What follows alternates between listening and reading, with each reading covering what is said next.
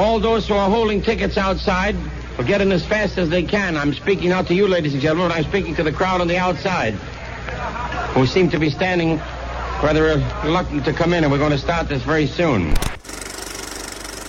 Welcome back to Worthy. I'm Ben. And I'm John. And on this episode, we're going to be talking about West Side Story, the nineteen sixty-one Best Picture winner. But we want to start off this episode talking about Hollywood's original thought problem, and that is remakes. And the fact that Hollywood loves to remake, they love to take something old and just make it new, put the new technology, new spins and bells and whistles on it to make it seem like that it's original, to make it seem like that it's something new and extravagant and fun to go to the movie theaters. And it's great to go to the movie theaters, but that still leaves this big void of original ideas, original thought, original concepts. And we keep on, and especially in today's world, we keep on rehashing the same stories over and over again. And West Side Story is kind of the perfect example of the same story being remade over and over and over again. So first off, the nineteen sixty-one movie is a remake of a Broadway musical that is adapted from a Shakespeare play that is also adapted from an Italian poem. And that nineteen sixty-one movie that was adapted on, on all those things was then remade last year, twenty twenty-one, by Steven Spielberg for the twenty twenty-one version of West Side Story. And as fun and as much as Quentin Tarantino loved that West Side Story, there is still an overall, to me, issue with the fact that Hollywood can't seem to get out of its own way and wants to just rehash and remake everything because they don't want to try something new. At least that's how I perceive it. So, John, I kind of just want to open up the floor first on that idea of Hollywood's problem with not coming out with new ideas, new, I was about to say products, but new films. Films are products, though. There is a business side to it. Yeah, I mean, it's really tricky. I feel like we'll, we'll definitely get into it with the West Side Story, but I feel like it's a perfect film, really, to remake. Not really in terms of marketing. I think when the film came out, we saw how kind of poorly it performed.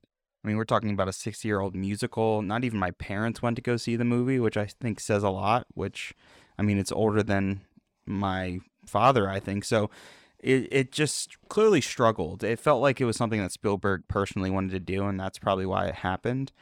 But to get into the reasons of why I think it was remade, I don't I don't really know. I think from a personal point of view, I think you could see just Spielberg loved the movie, and I think really the biggest reason West Side Story deserved to be remade was specifically when it comes to race, and I think we'll definitely get to that and, and the way the new film represents uh, Puerto Ricans and people of Latin culture. But in terms of remakes in general, I mean, it is it is crazy. It, it is a problem. I mean, I think this came up when we recently saw that there is going to be a remake of a Best Picture winner, third Best Picture winner, All Quiet on the Western Front.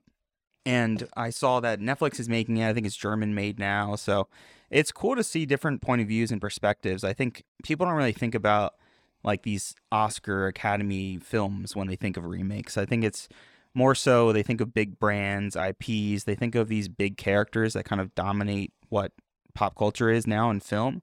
So it's it's odd to look at a six-year-old musical and say, we should remake that. One, musicals aren't really that popular anymore. It's kind of odd to tr- kind of push a musical in general, especially a huge musical like this and an iconic musical, especially for the time, even winning the Best Picture award. So there's definitely certain reasons. I think I always think of technically, like how can you improve something on a technical point of view? Uh, we recently talked about Ben-Hur, which obviously was remade as well, and we didn't go too much into that remake, but that certainly is like one of the biggest reasons I could think of. You know, you want to technically improve something. You want it to uh, be bigger in a lot of different ways. But yeah, Ben, why do you think uh, we're kind of stuck here? I, I think it's it also has to do with just being we're we're not running out of stories, but stories are, are very cyclical, and a lot of stories are really similar. But why do you think that uh, Hollywood loves their remakes?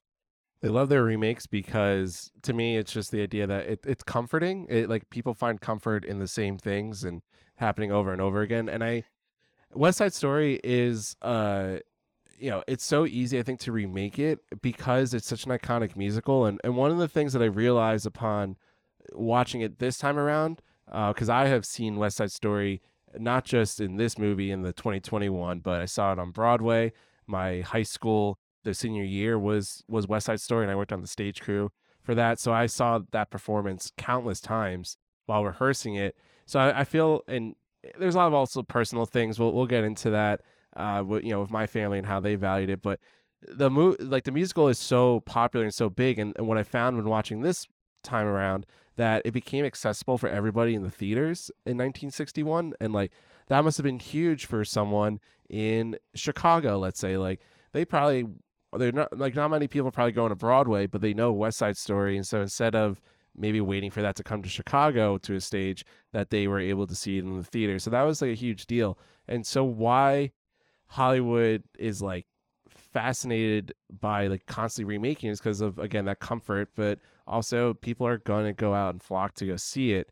So it's kind of this, you know, it is very cyclical, and like we do, there are a lot of stories do have the same themes and ideas and concepts, but it gets masked by how creative you can be. And so then when it comes to remakes, it kind of feels like, oh, well, you already had something to base your creativity on. And I'm sure it'll come up throughout the discussion with Spielberg's version of West Side Story.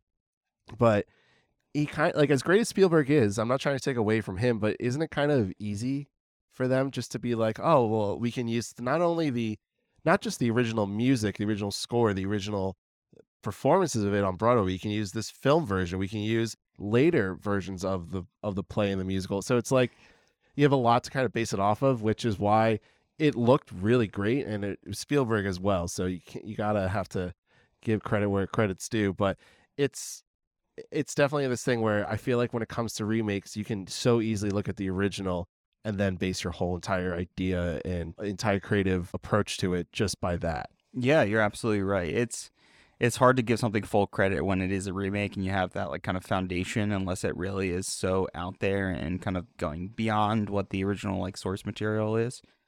And the two movies are are very similar. And I think we'll get into which we prefer definitely throughout the, the podcast here. But it is an odd question because it's something that we're going to continue to see. I think there's going to be continually more remakes and remakes because it's easy to kind of sell something with a name that's recognizable. You know, the marketing's kind of already there for you. Whether that is like a successful thing or not is, I think, up to certain brands. I mean, I think both this and Ben-Hur would be considered a bomb in terms of box office. So it's hard. I think there's a lot of expectations when you remake something too, especially when you remake something that is known to be such a classic. Like, that is putting like an insane amount of pressure on you. So on one hand, yeah, you do have that extra kind of cheat sheet. You have the reference of what to do, what not to do. But at the same time, that's also a lot of pressure on you to kind of make things different without making things too different.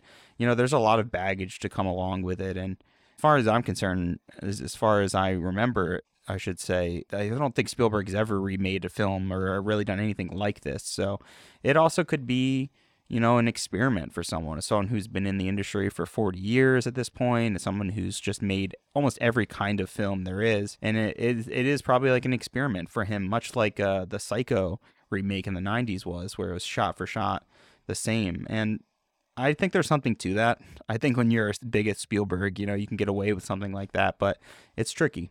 Yeah, it's so it's actually fascinating you brought up that Psycho remake. Because because what Gus Van Sant basically did was he just went shot for shot, and he his whole stance was that Hitchcock nailed it so perfectly the first time around that I'm just recreating it and and like paying homage to it. And, and I feel like that's an interesting take on it because he's not changing anything besides just putting different characters and and putting it in color. It's the same exact movie, same exact like shot for shot. Whereas Spielberg, he...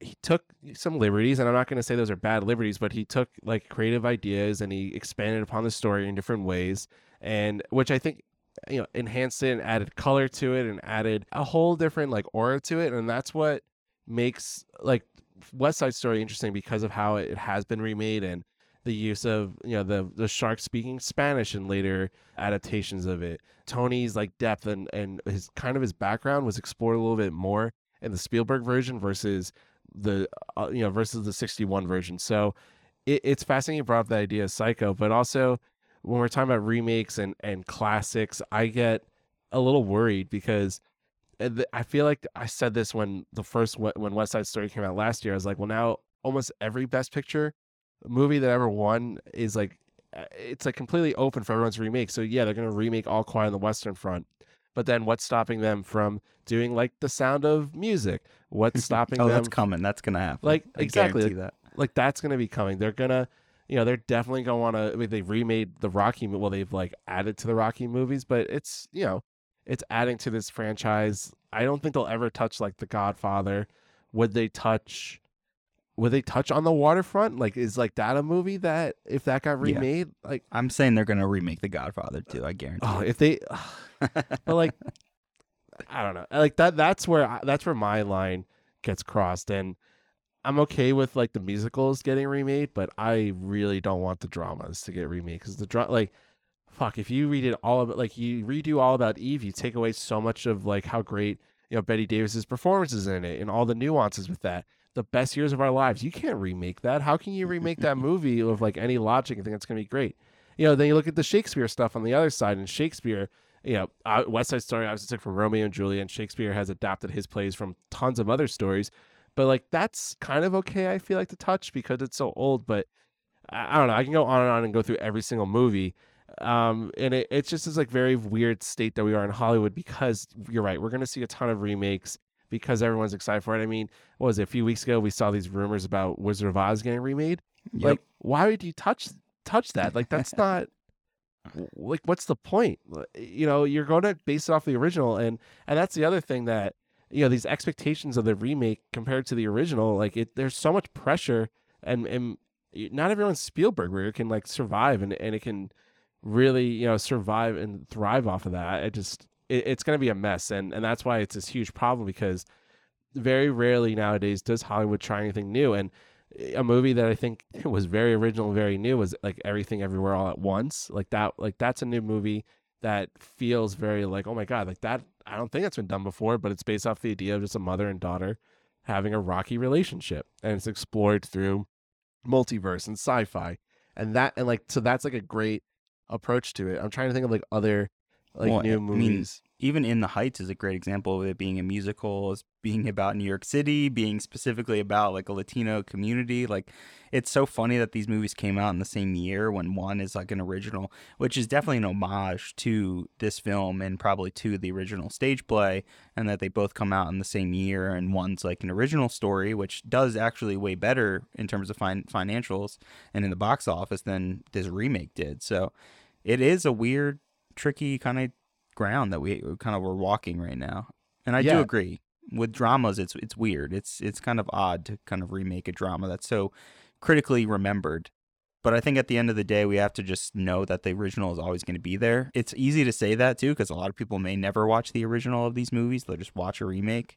But that, I think that's my problem, is that people are going to go, they're not going to say, oh, I'm going to watch the nineteen sixty-one version. They're going to say, I'm going to watch the twenty twenty-one version of uh West Side Story because it's newer, it's flashier, it has the better camera movements, and and it, you know, it has Rachel Zegler in it, and I was gonna say Ansel Elgort, but he's kind of uh, has his own issues, which I don't know how they've survived with that. But anyways, I want to end this cold open with just this quote from Jerome Robbins, who was co-director of the West of West Side Story, and he was also a um, director and one of the originators of the original musical.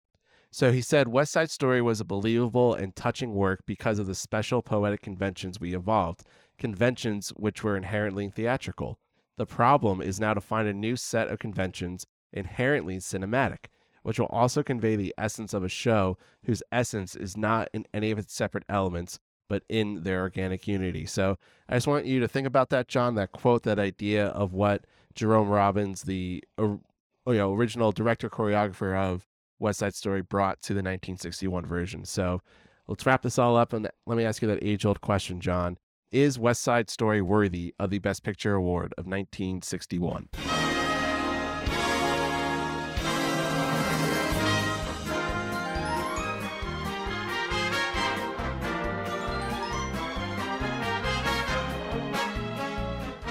West Side Story. Two youngsters from rival New York City gangs fall in love, but tensions between their respective friends build towards tragedy. In New York City in nineteen fifty-seven, two teenage gangs compete for control on the Upper West Side. The Jets, a group of whites led by Riff, brawl with the Sharks, Puerto Ricans led by Bernardo. Lieutenant Schrank and Officer Krupke arrive and break it up. The Jets challenge the Sharks to a rumble to be held after an upcoming dance. Riff wants his best friend Tony, the co-founder and former member of the Jets, to fight at the rumble. Riff invites Tony to the dance, but Tony says he senses something important is coming. Riff suggests it could happen at the dance. Tony finally agrees to go. Meanwhile, Bernardo's younger sister, Maria, tells her best friend and Bernardo's girlfriend, Anita, how excited she is about the dance. At the dance, the two gangs and their girls refuse to intermingle. Tony arrives. He and Maria fall in love instantly, but Bernardo angrily demands that Tony stay away from her. Riff proposes a midnight meeting with Bernardo at Doc's drugstore to settle the rules for the rumble. Maria is sent home. Anita argues that Bernardo is overprotective of Maria, and they compare the advantages of Puerto Rico and the mainland United States. Tony sneaks onto Maria's fire escape, where they reaffirm their love. Krupke, who suspects the Jets are planning something, warns them not to cause trouble. The Sharks arrive, and the gangs agree to a showdown the following evening under the highway, with a one-on-one fistfight. When Schrank arrives, the gangs fake friendship. Schrank orders the Sharks out and fails to discover information about the fight.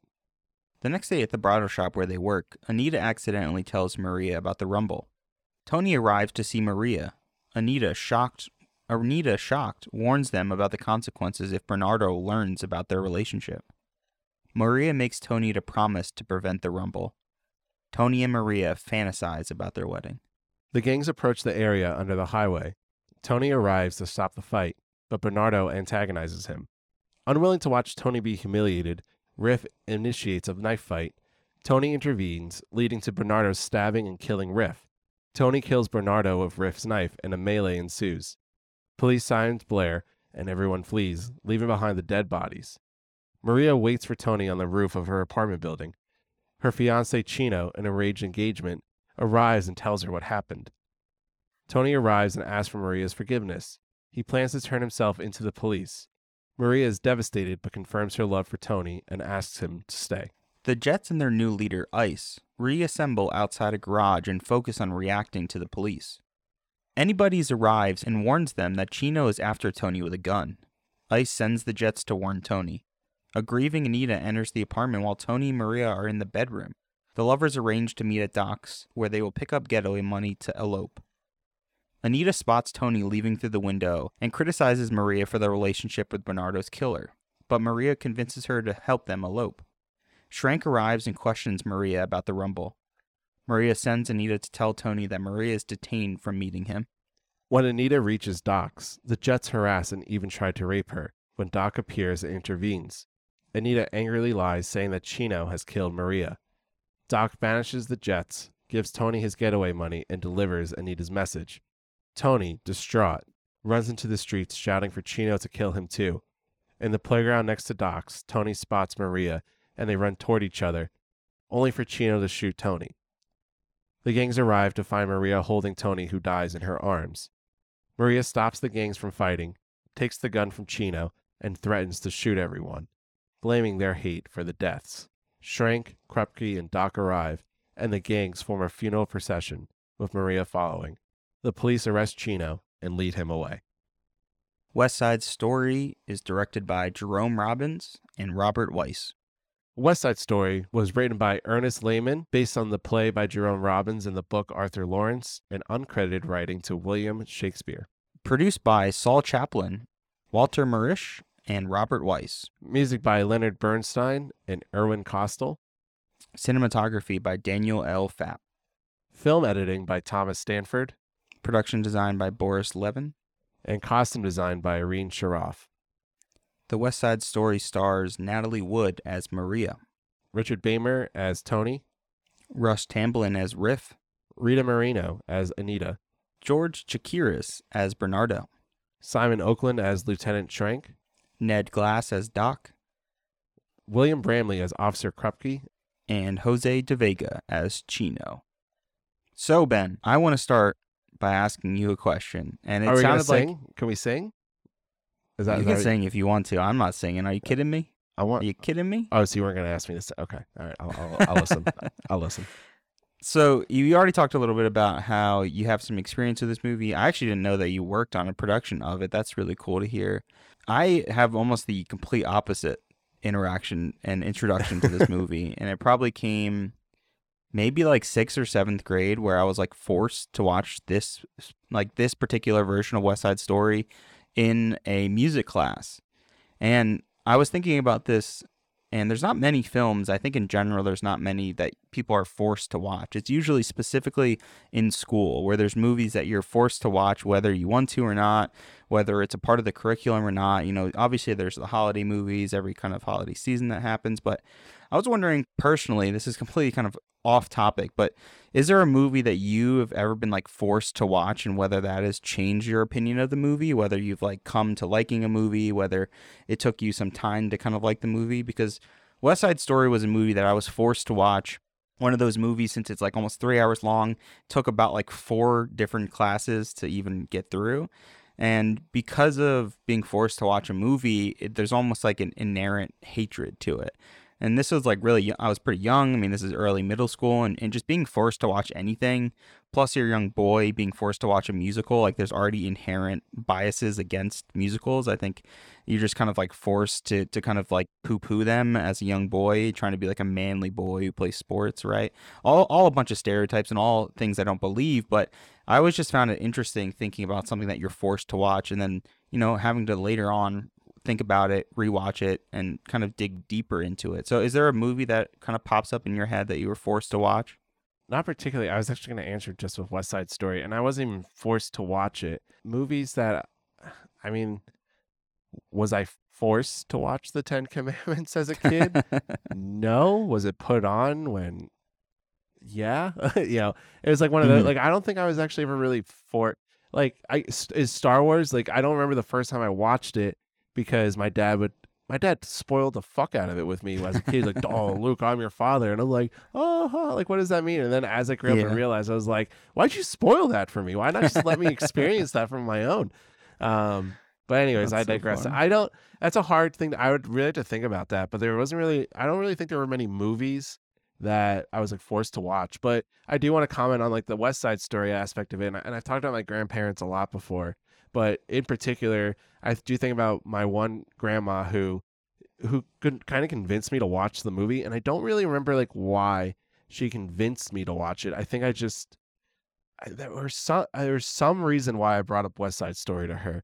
And she's like, oh, I love it. It's like my favorite. She loved it. And what she loved specifically was the idea of during G Officer Krupke that they would say, Krupp you. And she would always kind of be, pause you, go like, like blank you, like kind of mouthing it to me, and I'm just like, what? And I was like, oh, they're trying to say like fuck you. And yeah, it's just her, like her whole like like she loved that. And then so then watching this movie and, and I, like just knowing that like, so this is when this came out, it was a year after like my dad was born, so I'm just trying to think of my grandma like at a young age going with my grandfather to see this, although knowing them, they probably saw the original musical. I'm sure there's some West Side Story playbill that my dad has that they had kept from over the years.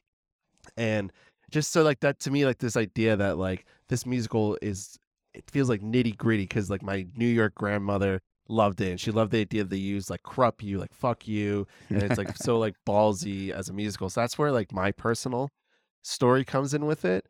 Um, so I w- again, like I wasn't really forced to watch it, but I definitely grew an appreciation because of my grandma. And then as I said before in the, in the cold open that, yeah, like I, in my high school, like I was part of the production for it. So um I know this, like, so going into this like movie in this episode, I was like, wow, I know this movie like so well, like I have so much to say about it. And then as I was just saying to you before, you know, as we were recording, kind of figuring out and planning, I was like, well, wait, I don't have like too much to say besides because the story is, it, everyone knows the story. It's Romeo and Juliet, right? Yeah, like it, it, it's so common. It, it except this time it's whites and Puerto Ricans.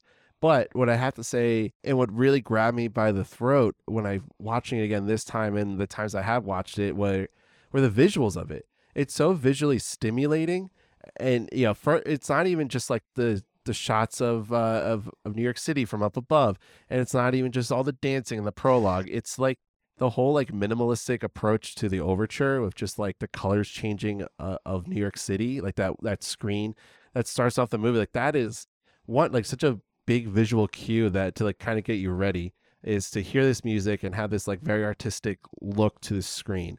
And so that's what really caught my attention was these like crazy visuals that were, were stunning and, and really are, were trying to engross you and bring you into the movie and, and into the story. Yeah, I totally agree. I love the opening color frames and then the opening. I mean, the introduction to New York City is one of the coolest openings, I think, out of any of the films that we've watched so far. And for me, this film was kind of str- a struggle in the same way because, I mean, I haven't seen it nearly as many times as it sounds like you have, but I had to get through that struggle of kind of like always growing up disliking this movie because it was a movie that I was forced to watch, and I literally had never watched it since.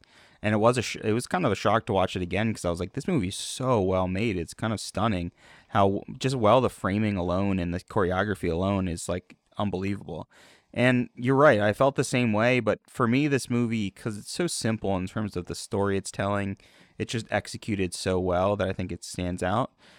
For me, it was kind of the easiest way to break this down was to kind of look at the two movies with the remake, Spielberg's most recent remake in twenty twenty-one, and and use it as almost like a study on cinema and study on remakes. And and I feel like that's kind of the way that they made the film and, and how they could change things, improve things, and, and kind of manipulate things around to see if it, it works for them or works for a modern era.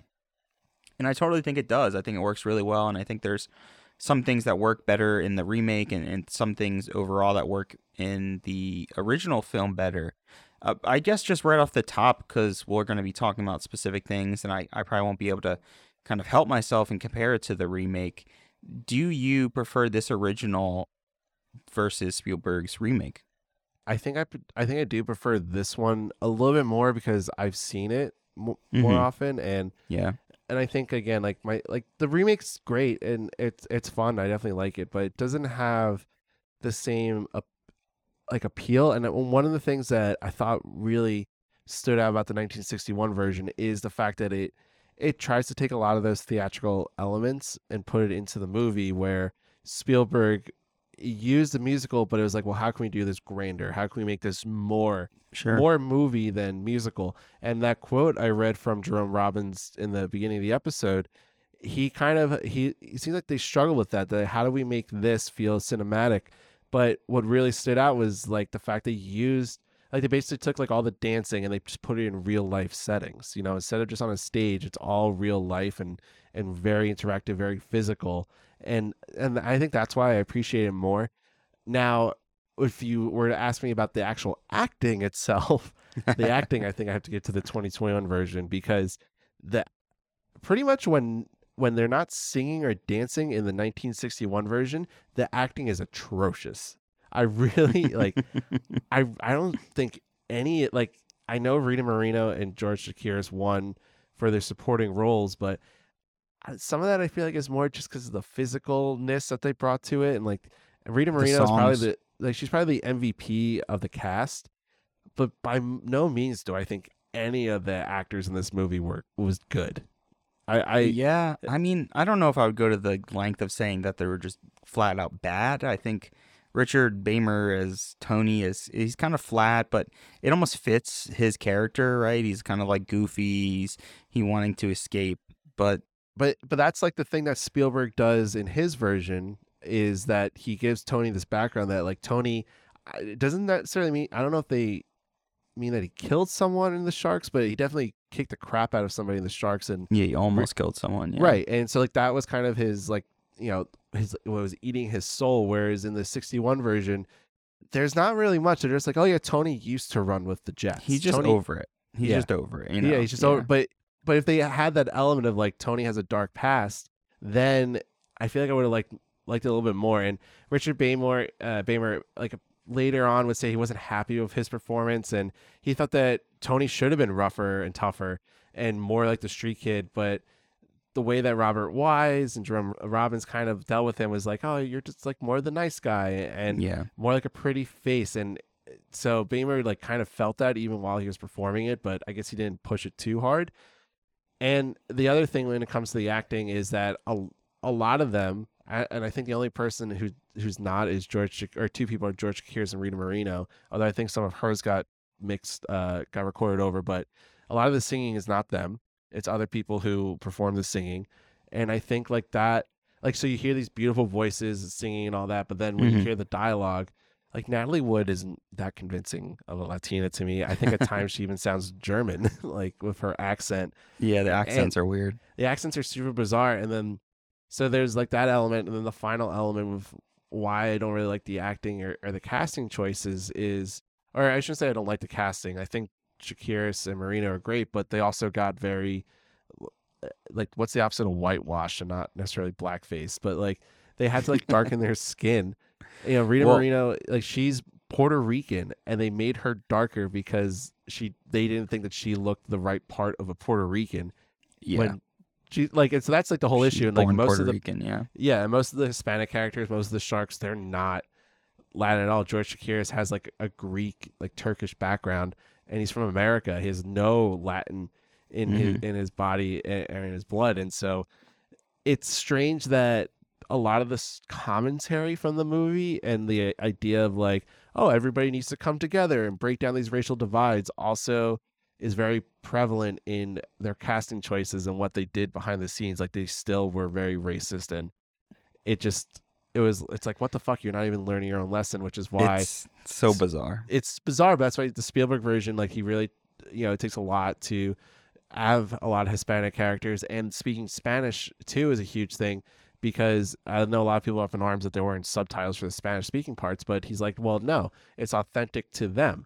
And I kind of wish that the original sixty-one version had some Spanish in it. If it had subtitles, it had subtitles, if, if they did have it. But I think if they had some Spanish in it, it adds to the authenticity of the of the movie itself.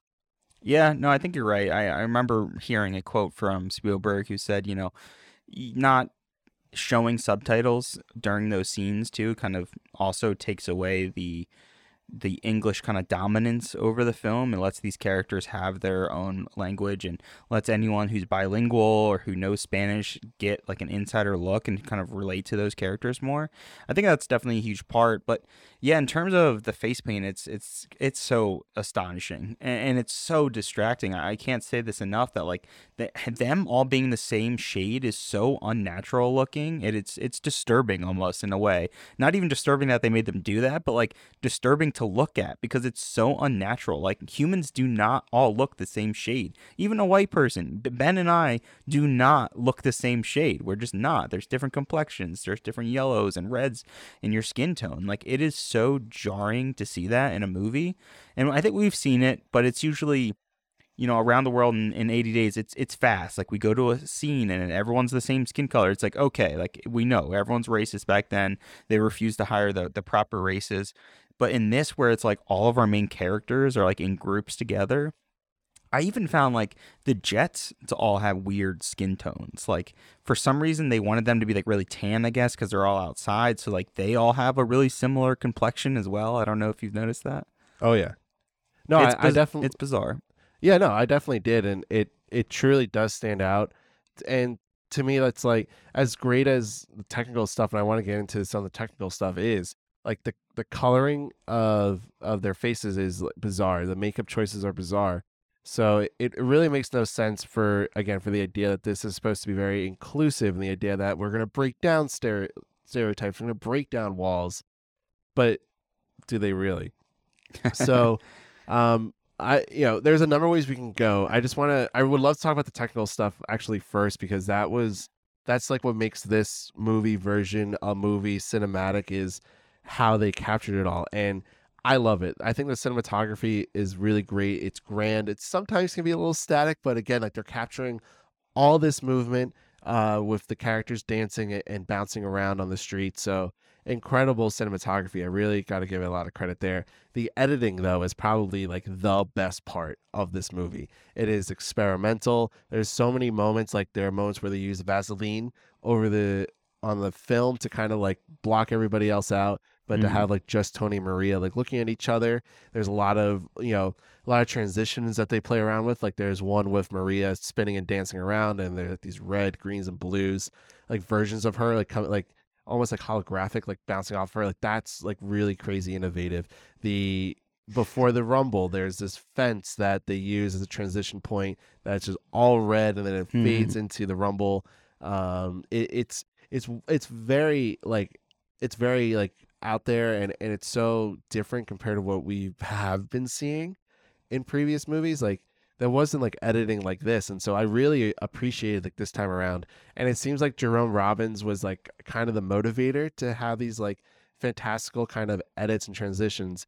And and to the next point with that is that he was so hands-on in like the choreography of it, and he was like kind of pushing the cast to its limits, and he got fired like kind of like midway through the uh the production because he was going over budget.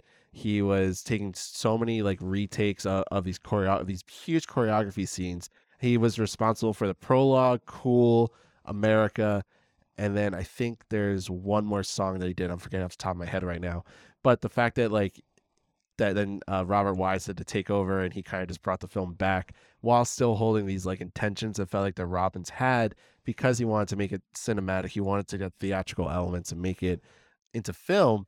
Really stands out. So I just wanted to take that quick second just to say, like, the technical elements, amazing. Probably not the coloring, and the sound at times sounds very tinny. There, there are some very weird echoes in the sound design. But that's it for my technical stuff. I'm ready to sing.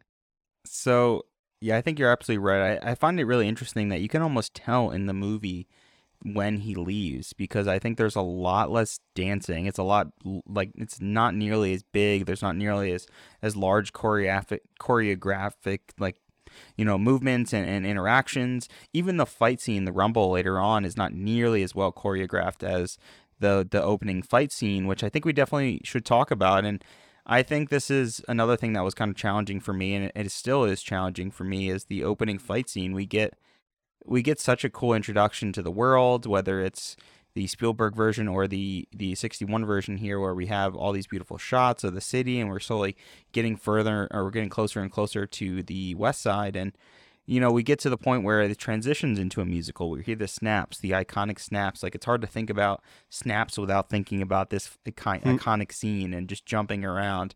But there is something about the fighting and the dancing, and really them using the dancing as a way to show fighting without really showing the fighting, has always just been something that just has always grinded against me. It's always too, it's so weird, because there's some musicals that I love that are just filled with dancing, but something about taking a tough gang and making them like skip and jump and like jump over each other and snap, it, I just don't buy it. It's just so goofy and weird to me that like it just, it goes, it just goes too beyond believing. And that's what musicals are, right? You're singing to someone, and you're, that's really them expressing their, their biggest emotion, their, their most natural way to express to someone how much they love them. And this is the same way. They're taking fighting and they're making it dancing, and I get what they're doing, and I think it looks beautiful. The choreograph, all the choreography is absolutely amazing and so well done. It's just hard for me to buy. It's just something that I could never really get with for some reason. Yeah, I, I totally hear that, and I think that I, I I don't mind it so much, and I and I like I like it because it's that musical aspect to it. But then when I think about later Best Picture winners that are musicals, I think of, you know, The Sound of Music.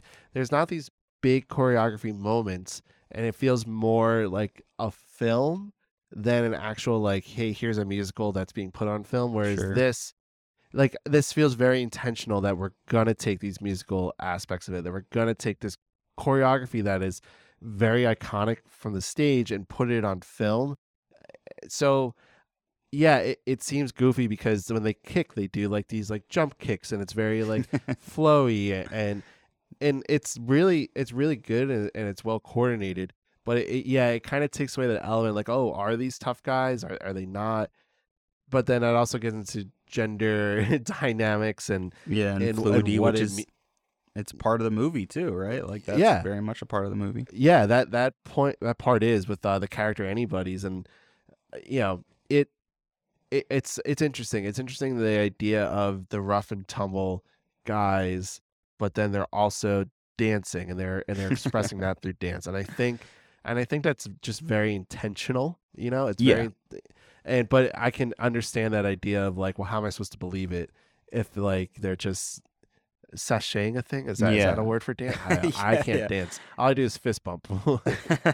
yeah, it's it is one of those things where I'm like, this is beautiful. It looks awesome. It's so well made, and I love all the the the primary colors that they used in the nineteen sixty-one version and how bright it is. And it's part of the reason why I think I like the the fight scene in Spielberg's version a little bit more. It's more grimy. It's dirty. They they actually fight a lot more in the nineteen sixty-one version. Like, they finally get to the point where they're about to fight, and then it's kind of like more running away, more jumping over each other. And then they get to a fight uh, in the kind of basketball court area before they get run, interrupted by Krumpke and the detective. But it's like not really a fight. They're just kind of grabbing each other and kind of moving each other around. It's a very nineteen sixties style fight, right? There's not even like punches thrown. So it's it's just a little bit hard for me to believe that they're actual gangs, where in the new version there's it's it's pretty violent. I mean, they're pretty like aggressive. There's a, a nail through a character's ear. Like, it is it's a lot more and rough and dirty, where it makes me feel like these are actually tough guys. These are actually people that can kill people and, and cause harm in a real way, which I just don't really feel that in, in this nineteen sixty-one version. And I think there's a, a bit of a difference in Schrank's character as well. I think in Schrank's character in the nineteen sixty-one version, it's so... He's he's pretty one note, right? He's just this guy who, who basically is tired of this. He doesn't want to deal with, with all the mayhem. And there's not as much uh, in the sixty-one version as there is in the uh, Spielberg version, where we have like a siding that Schrank has, where on the jet side, he, he's like, all right, you guys are like the whites. I understand your point of view. I really want you guys to win. And I found that like an interesting change to his character, where It it adds obviously more dimension to his character, but it also has a realistic feeling where even criminals that are white have like a higher past than any sort of other race, right? And there's there's always kind of like an allegiance that people have with, with their specific race that always kind of gets overlooked. And while Schrank doesn't want any crime to actually happen, he's obviously going to side with the Jets in the Spielberg version over in the nineteen sixty-one version, where he's just like, He's just like an over it. He's just like a detective who's like, I'm here. You guys are so annoying. I hate that you even exist. Let's move on. Like, let's just get this over with before the neighborhood's gone, right? Yeah, there's definitely a lot of that. And again, I think that's like intentional. And that's the point of, of having Schrank, because it's the systematic, you know, racism that's involved in, in police yeah. force and, and all that. And, and it's actually highlighted in America. And in that song, um, there are a few lines. So one of... Uh, Bernardo says, lots of doors slamming in our face. Another line says, better get rid of your accent. Um, and then all the boys say, in response to the girls, if you're all white in America, because they say life is all right in America. If you're all right, if you're all white in America. Um, so there's, you know, so that like those are in the songs, like lyrics. So like it, and that is why like I have the issues with the fact they don't, ha- they didn't have so many Latin, you know, Latin characters or Latin actors playing these characters, is because the music is literally there saying like, don't whitewash, like don't do this, and yet we're still doing that in these versions. So it's it's mind blowing, uh, you know, to have you know that they the originators did that and did it with this movie. So we've talked a little bit about the the technical side, the choreography, and the acting, but let's get into some of the numbers. I feel like that's the biggest way that we can kind of talk about this movie. So we talked about the intro and the prologue. Um, is there any, I don't think there's anything we haven't hit on from that. No, I think we hit it all. Yeah. Cool. So we hit that. Um, the, you know, when you're a jet, you're a jet from your first cigarette to your last dying days. Great. Like, cause that, like, that's just a great line. There's some like, great writing. Yeah. Yeah. That, like, that's a really great song. Uh, Russ Tamblyn really shines in that one. The next like big, uh, song or moment for me is the dance. The dance scene is, it's a pretty like lengthy scene, but yeah, there's the dancing of that is incredible with how the, the Sharks and the Jets like dance with, but against each other. You know, there's this like very rocker nineteen fifties, like Elvis feel to the mm-hmm. Jets, but the Sharks have this, this suave Latin kind of very smooth, flowy movement within theirs. So it's interesting to see those battle, but then also come together at points when the uh when the people at the school try to get them to dance together. And then that's also where Tony and Maria meet, and that's also kind of the point of the movie where I'm like, no, I care more about Riff and Bernardo's kind of whole back and forth versus like Tony and Maria. Like, I know they're the stars of this, or supposed stars of the musical, uh but this is where they kind of take full force. So the dance scene, any big things stand out to you uh coming from that number? Yeah, absolutely. I mean, it's so red. This movie loves the color oh, yeah. red. It's just so primary red. The entire room is painted red. And also we have the amazing transition to the dance in, in the gymnasium, which you kind of hinted at earlier, where Maria just is spinning, basically spinning in the, in the dress shop. And she just turns like a, her aura basically turns red, and everything's just trippy, and it's sixties trippy vibe, and it transitions us to everyone dancing in the red gym. And aesthetically, it's like, whoa, it's so far out there that like we've never seen some of the editing, the transitions, some of the, even the look and feel of the film feels so beyond what we've seen in the fifties and the forties and going back. And uh, it was, it was definitely vibrant and, and bright, and I love the dancing. I wish that, you know, again, the opening was an actual fight, because this dance scene does, I think, exactly what the opening scene does, which shows you their cultural differences and, and how they are so different purely just based on their movement and their actions, which I, I really love. And I it's, it's incredible dancing and choreography here as well. Yeah, that's a really good point, because it, it is the same kind of uh, narrative, the same kind of intentions for what they do in the prologue and then the dance scene. And yeah, I can totally see like maybe they, they there should have been more fighting, and I guess like the idea is that they were like through the dancing were fighting, you know. Yeah, exactly. Whereas yeah. literally during the dancing, they're they're fighting through dancing. yeah, yeah, exactly. So uh, yeah, so th- that's like that's a it's a good setup. It's a huge scene, a lot of reds. Um, there's one note that I found that was interesting. The like the school like. The, the teacher, I think it might be even a social worker that kind of like gets them all to like dance with each other, the Sharks and the mm-hmm. Jets. That's John Astin, who is Sean Astin's dad. Sean Astin, Samwise Gamgee from Lord of the Rings. Oh, or, wow. Yeah, it's like he was in there. And I, I saw another note that the uh, Macaulay Culkin and his brother, uh, Kieran Culkin, their um, their dad was a kid in the opening scene playing basketball. The Jets kind of like bully a little bit. Wow, that's yeah, fascinating. So, yeah, like really fascinating, really like odd coincidences. Um, so so there's that uh little tangent right there. Anyway, so the dance scene happens, and then my favorite Be- number. Before you move on, I yeah. just wanted to talk about Tony and Maria meeting. Oh and yeah, you talked about that's the scene where you were talking about them using uh the Vaseline. yeah, I almost said K Y jelly. Very different than the Vaseline. Very different. Which I found very interesting. I mean, it's it's bizarre in the way it looks, because it's, you know, it's funny coming from our point of view so far in the future, and we can open up our phone and open up Snapchat or even open up Zoom, what we're talking on right now, and and blur our background instantly and have us keyframed out perfectly. Our entire background's blurred out. But for them, they had to physically take a print out and like rub jelly over to make things blurred. And you can see those like not perfect lines, but you can see kind of what they're attempting and what they're trying to do. And the way that they're almost like consciousness and their love for each other, which is this, this is such a love at first sight kind of movie, where it's like if you don't buy it, like the movie doesn't work, whatever. I, I've gone on so many tangents about that as well, but yeah. I found it really romantic the way they kind of, they fade away together. Like they start dancing together and it sort of just fades into black, where they kind of are then separated from everyone else.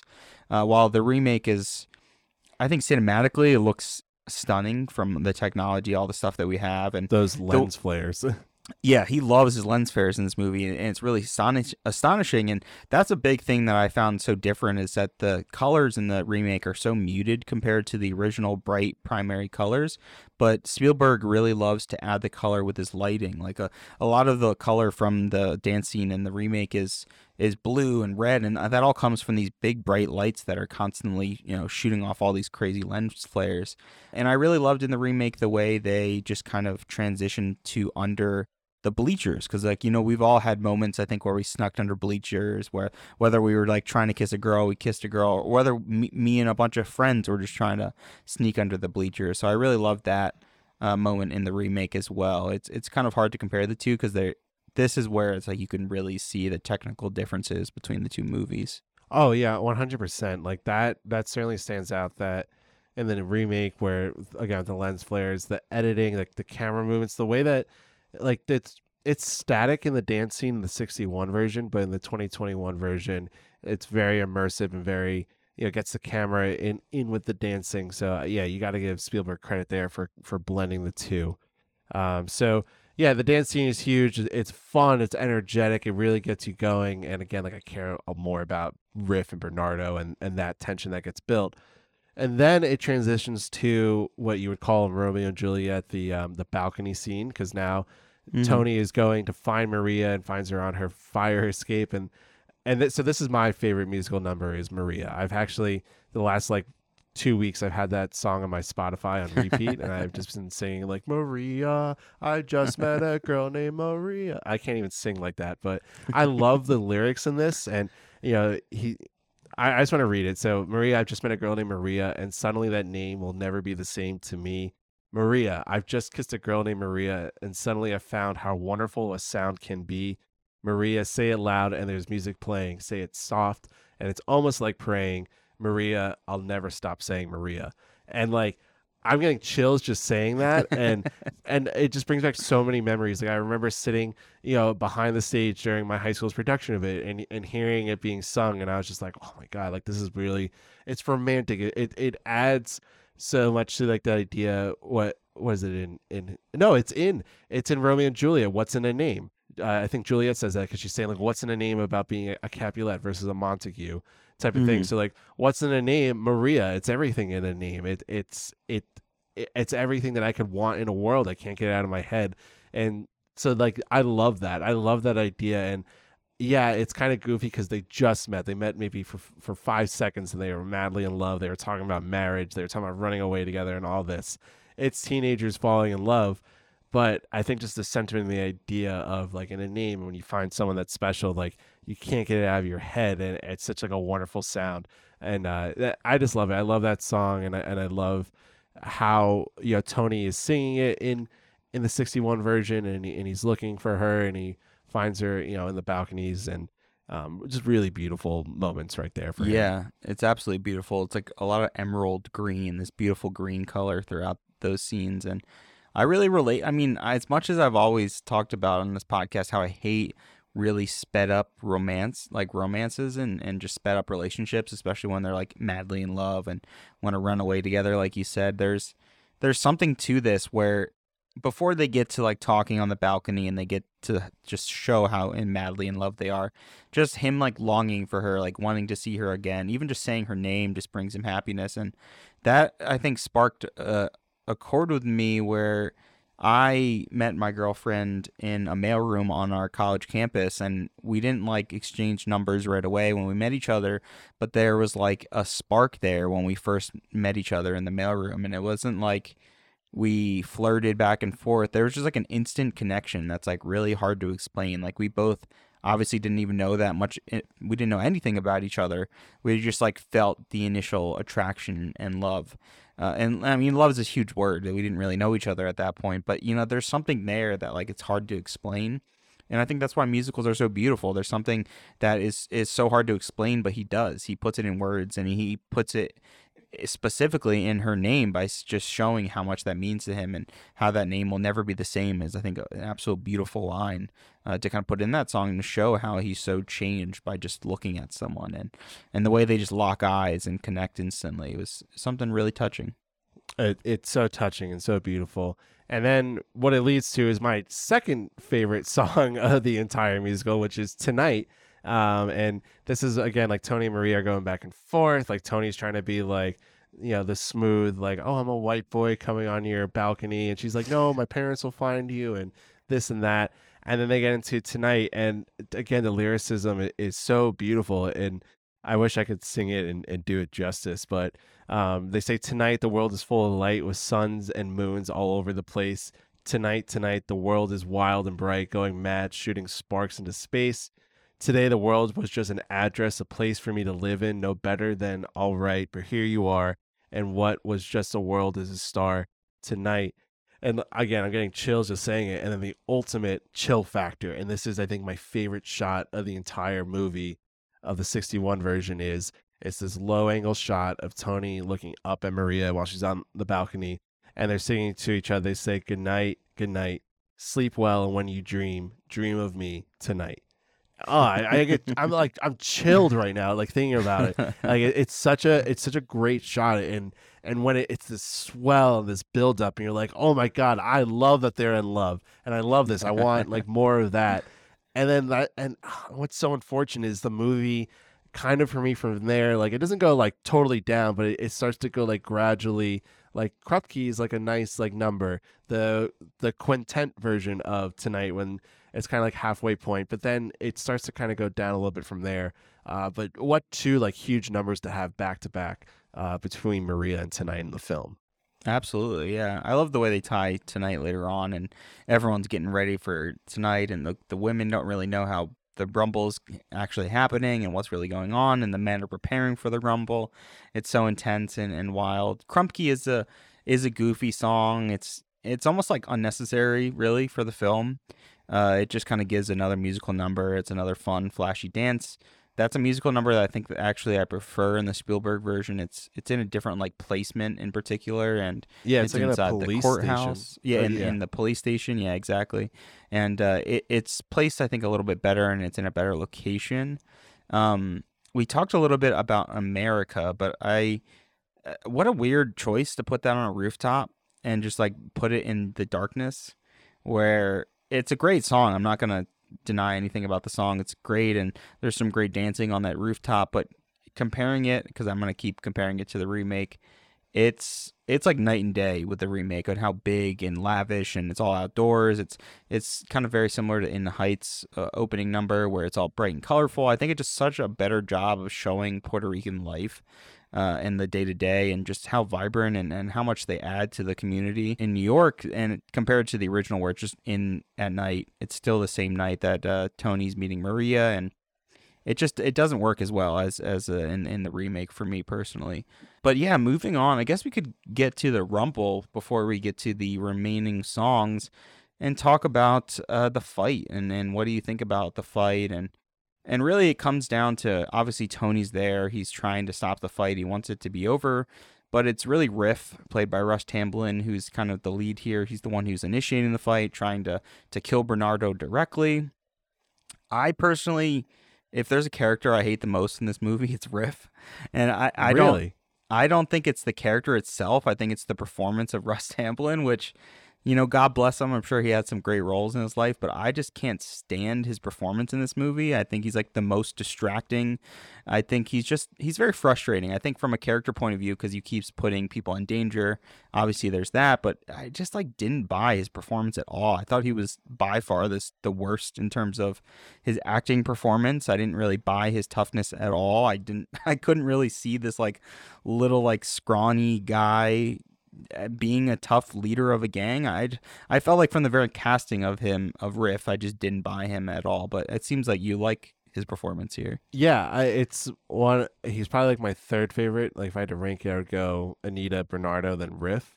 In terms mm-hmm. of characters that I liked in their performance, his dancing is incredible in this movie. Yeah. And he even said he was a dancer, I think. Right? Yeah, and Russ Tamblyn, he told a story about how Fred Astaire came up to him and compliments him. complimented wow. him on his dancing, which is just absolutely fantastic. So I I love Russ Tamblyn. I think that he I think he does have some of that toughness, so I kind of disagree with that uh, against your points, but it, is it like a great performance? No, like none of these are like great performances, but I yeah. thought like his I, I really liked him, but he does make some pretty shitty decisions for for the Jets. He makes some uh, really shitty decisions, and I think he's got some pretty awful line reading here and there. But I do agree, his, his dancing is, is unbelievable, and there's a reason why he's in the forefront and in the center of the gang throughout the opening fight scene. There's there's a lot of reasons, and that specifically seemed to be why he was casted and, and why he, he really got the role here. I just didn't didn't buy him. But moving back to the Rumble, I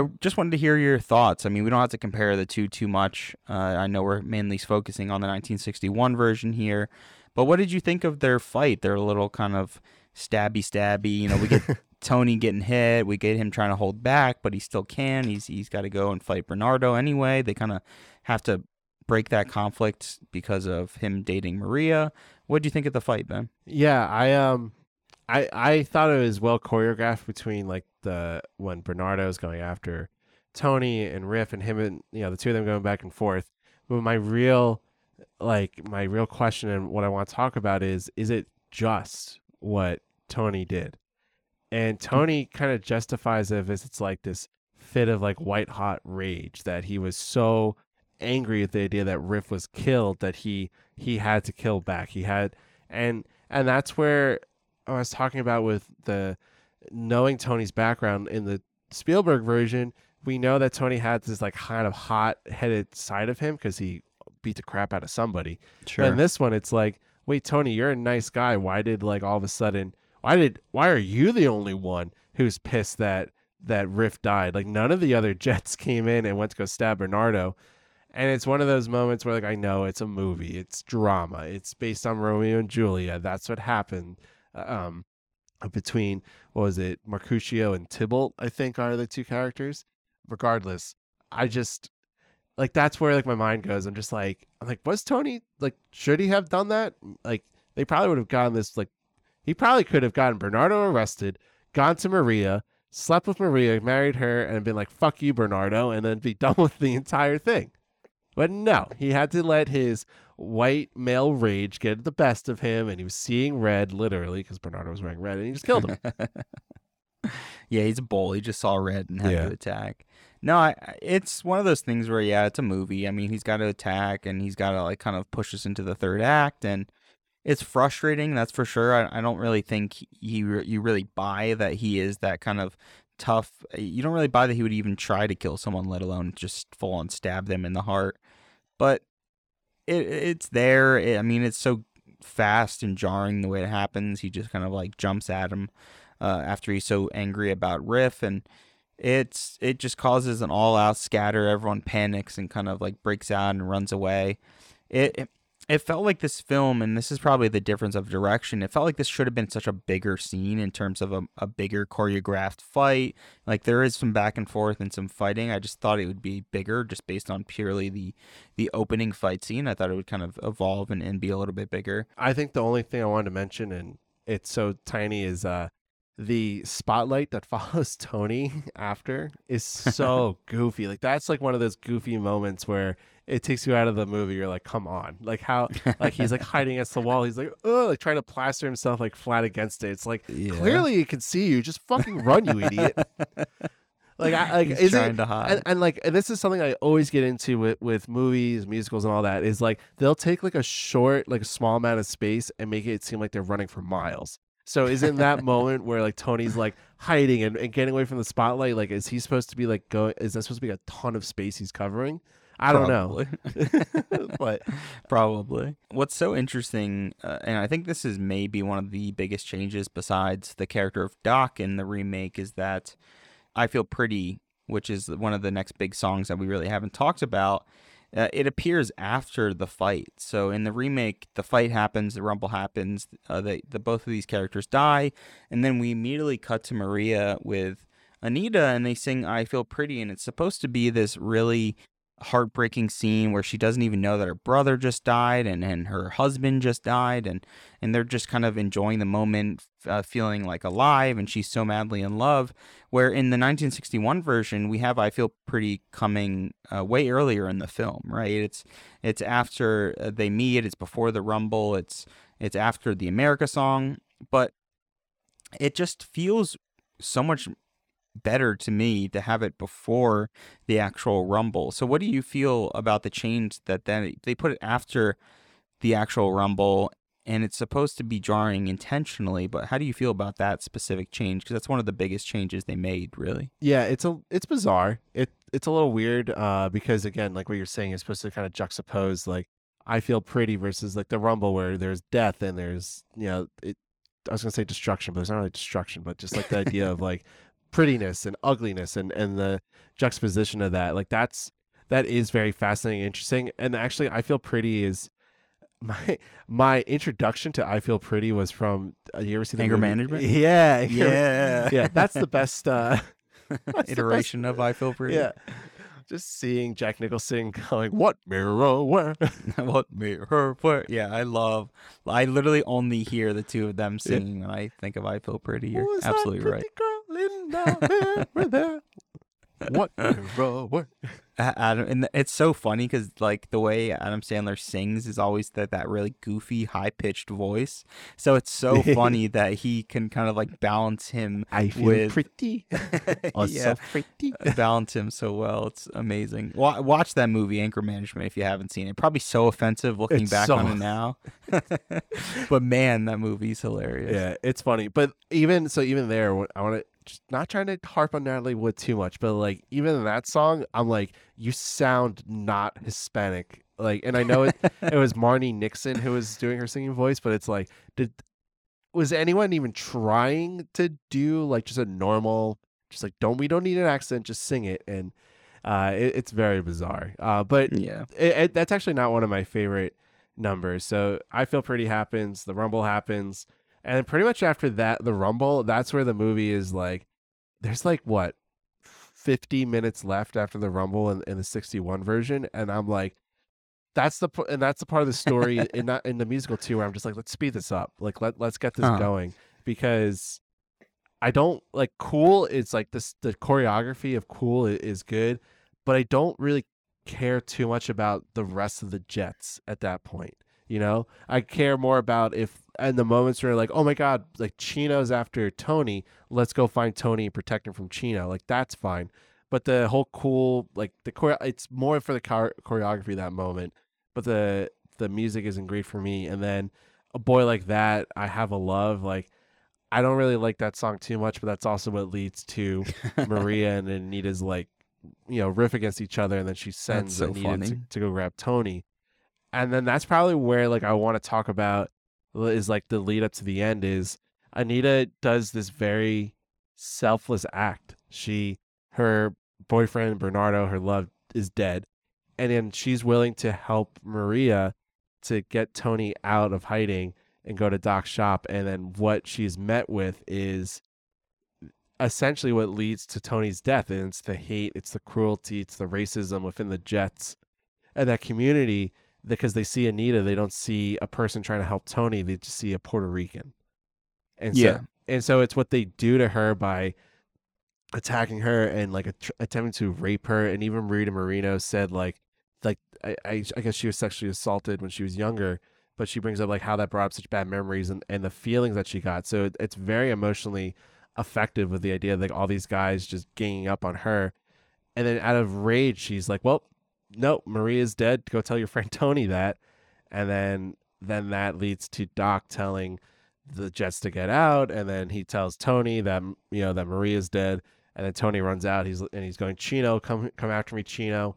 And then he sees Maria and then boom, he's dead. And it leads to the very dramatic ending. yeah, I, I, yeah, we're going to talk about the scene. Uh, I'm going to say and have to compare it to, to the remake because it's very integral to Doc's character, who's now a completely different character called Valentina in, in the remake version. Uh, I, I also do, I don't let me forget, I want to get back to A Boy Like That because that's actually my favorite song in this whole what? musical, and you just skipped over it so disrespectfully. And uh, I'll get back to that in a second. Thumbs but down. It, it is, uh, well, it's probably because you're mainly thinking of, of uh, the nineteen sixty-one version here. Okay, yes. I'll go into it real quick. The nineteen sixty-one version of A Boy Like That, It, it is. It kind of sucks in compared to the remake. I got to be honest, because, and I know we've been talking so much about Moreno, but her performance is just not good. And and, and a lot of this movie, I, I just flat out will say that. And and her performance in A Boy Like That just makes no sense. Like she just found out that her husband is dead, that her her good friend, who is the sister of her husband, also lost her brother. Boyfriend, and she, but yeah. Oh, it's boyfriend. Thank you. Thank yeah. you for correcting me. I keep thinking they're all that they're teenagers. Married. They're all like supposed to be sixteen, seventeen years old. Which it just doesn't feel like it when you talk about Anita and Bernardo's character no, at all. No. Especially in the remake, they feel so old. But in the nineteen sixty-one version, like she, there's like not even like pain or anger. It's like she's blank, and then until it's she sees that Tony is leaving Maria's room, and then it's like she ignites and is like, what what the hell are you doing? Like, did you not learn anything? Like, and then she goes off and, and sings the song, but it's like, where is the anger? Where is the rage? You would be fuming. You would be so angry and upset. And when you watch the remake, it's like this incredible performance, and she would go on to win uh, the Best Supporting Actress again. But like, it is such a better performance, and it's so much more dynamic and just like fiery. It's, it's an amazing song in the remake, and I think it's just so underutilized in the original, and it's probably why you don't really like it in the original so much. But I just absolutely love it because it's taking Anita's character, who's been really the positive one. She's been trying to like inspire Bernardo. She's been trying to lift people up by saying, like, you know, America's not perfect. It's definitely racist. It's filled with a lot of bad things, but there's a lot of opportunity. There's a lot of things to love about America. And she's like that golden light for Bernardo, and he gets killed. And and and she almost like loses that entirely. And now she's at the point of like pure frustration because her her own flesh and blood essentially is completely trading by dating the person, and not even dating, but now sleeping with the person that killed her boyfriend. So it, it's just like this heartbreaking moment in the film that I just don't think is really sold by Moreno at all until we get to like the actual singing, which again is not even her, unfortunately. I just thought it was so, so much better done in the remake, and there's so much passion, and like she's crying throughout the entire singing performance. It's so dramatic and, and just wonderful. Had to get to that. But moving on to Anita's attack. Sorry, I'll let you speak. I don't want to cut no, you off. No, no, no. I, I mean, I just... I, I, I've been trying to like consciously like not do too much of the com- and we talked about this about like I'm not trying to compare the two because we're trying to review the sixty-one, and I, I, yeah, you're right, the sixty-one version is not really, it's not as compelling as what what they bring in the twenty twenty-one version. But that's also like, again, the idea of remakes is that what can we do now, like how can we enhance it now than what we couldn't do before. And I I don't know if acting is better nowadays, but technology is better, so you can you can do so much more and do so much w- with the depth of the visuals that it kind of helps with what's going on. Whereas like in this version, there's some dynamic lighting, but a lot of it is is kind of flat. It's kind of just like supposed to be captured from all angles. It feels very musical. It's like high key lighting. Yeah, yeah, exactly. And it's not my favorite, but I guess it's more from the sixty-one version because of that. So yeah, so the movie, it Anita gets attacked. She tells us Tony. Again, I was saying what goes out is like, Chino, come find me, sees Maria, he gets shot, and then he dies in her arms. So that's kind of where the difference between this one and Romeo and Juliet is, because Maria, Juliet, get, lives. And I actually think that Natalie Wood's performance in this moment is really good because she brings so much emotion to the character, to the moment, that it's sort of hard to not feel like it's like lump in your throat, like, okay, yep, Tony's dead. Maria's, you know, you, you kind of get that. And she said, and the lines that she ends this with, it is so good. Uh, she says, all of you, you all killed him and my brother and Riff, not with bullets or guns, with hate. Well, now I can kill too, because now I have hate. And, and, and that's what this whole, again, that the social commentary of it is, like, there's so much hate that you can kill. Like, it doesn't matter what the differences are. If you're just going to hate, then hate is just going to trump over every everything else. And then the movie ends with like this like funeral procession where like the Jets and Sharks lift Tony's body together. And what I really like about the ending is is they all, like, everyone kind of walks off separately, and and when you see it on the stage, it's even more haunting. It's like it's, it's like hauntingly like beautiful because it's very ominous, like these like I'm pretty. I'm pretty sure they're minor notes uh, from the score. It's just very like these like drone, droney kind of uh, vibes and, and sounds to it. And every character just walks off, and it's just like, oh, like really? They had to. This had to happen. Like, no, Tony could have lived, and this and that. And the movie ends on such a down note, but it's still so emotional and dramatic that you're like wiping away tears from watching it. Yeah, there's the deleted scene of all the uh, Jets carrying his body and just tossing it into the Hudson River. Oh my God. Yeah, they cut that scene for yeah. unknown reason. Because, uh, it really killed the vibe just, of them just they, chucking his body into the water. They just put it into a trash can. Yeah, with like an old metal trash can. And they yeah. put the lid, his arms like hanging out the side of the trash can. All still. The Jets and Sharks are like, well, that was dramatic. And they all like start a bonfire in yeah. the trash can for his honor. Sing Kumbaya. Oh, and man. Then move I... down to the east side, and then it's all good. Yeah, I, I really love the ending here. It's very heart heartfelt and touching, and it's it's it, it really is tragic. And I think it, it needs to be tragic because I think it needs to hit the audience with what the movie's going for and about not trying to like fight your differences and just accept the differences and just try to learn to grow with each other. And I, I found that really heartfelt and, and really touching. Um, in terms of the actual full-on ending and the credits, I absolutely we talked about the opening credits. They're freaking awesome. The opening scenes of introducing us to New York, but I love the ending credits in this movie, and it's one of the most unique and stylized end credits that we've seen out of any Best Picture winner for sure. The way that their names are just kind of displayed in graffiti, and we're just like slowly getting to another another cast member or an, another crew member, and and they're all just intermixed with all this graffiti and all this like gross city kind of texture. And it was such a cool, unique way to end a movie while, you know, giving your credits, your standard credits. I thought it was super cool.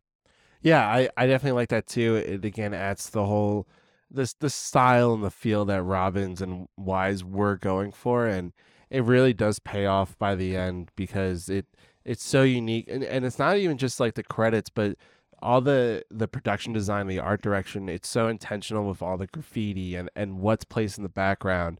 Uh, it, it, it, I could just watch the movie and just look for stuff in the background for contextual clues. So the idea they use graffiti and on the walls to kind of end it, I don't know if that it's kind of like a commentary on like that's forever, like these names are like etched in stone kind of thing. Like this is a yeah, forever. You can't curse. Take it down. Yeah. Exactly, and um, yeah, I it's great to even point that out. So I feel like we talked a lot about the movie, both movies. Um, is there any final thought from you, John? Yeah, the last thing I'll end with it, because I've compared the two movies so much, probably way more than you wanted me to do, but I couldn't help myself. But I wanted to end by talking a little bit, and we don't have to go too deep into this, but the way Spielberg introduces the film in the rubble, and it's it's not the sim- same kind of similar introduction to the sixty-one version. He kind of just takes us right into the rubble, and then we're kind of starting into the fight, uh, and... What I found interesting is that opening, there's a sign for the Lincoln Center and how this neighborhood that's being destroyed in the West Side is going to be replaced with luxury apartments and the Lincoln Center, which is a famous, iconic, actual performing theater in New York. And and for us who've lived in New York for such a long time, you know, I've been to the Lincoln Center. I find it so funny that, like, this movie is, is recognizing how it's destroying these people's homes and their lifestyle, yet that Lincoln Center is such an iconic place in New York now, and it's like a place known for film premieres. And I wonder if this particular movie even had its New York premiere at the Lincoln Center and how weird and meta that actually is. I just found it a, a insider kind of New York thing that uh, was really interesting. And, and to think about how I've been to that area a bunch of times, I've seen movies at the A M C that's right next to the Lincoln Center. It's just a weird little tidbit that I found so interesting in, in the remake. Yeah, it, and I like that that was included in the remake. It was to show like what is going to be put there.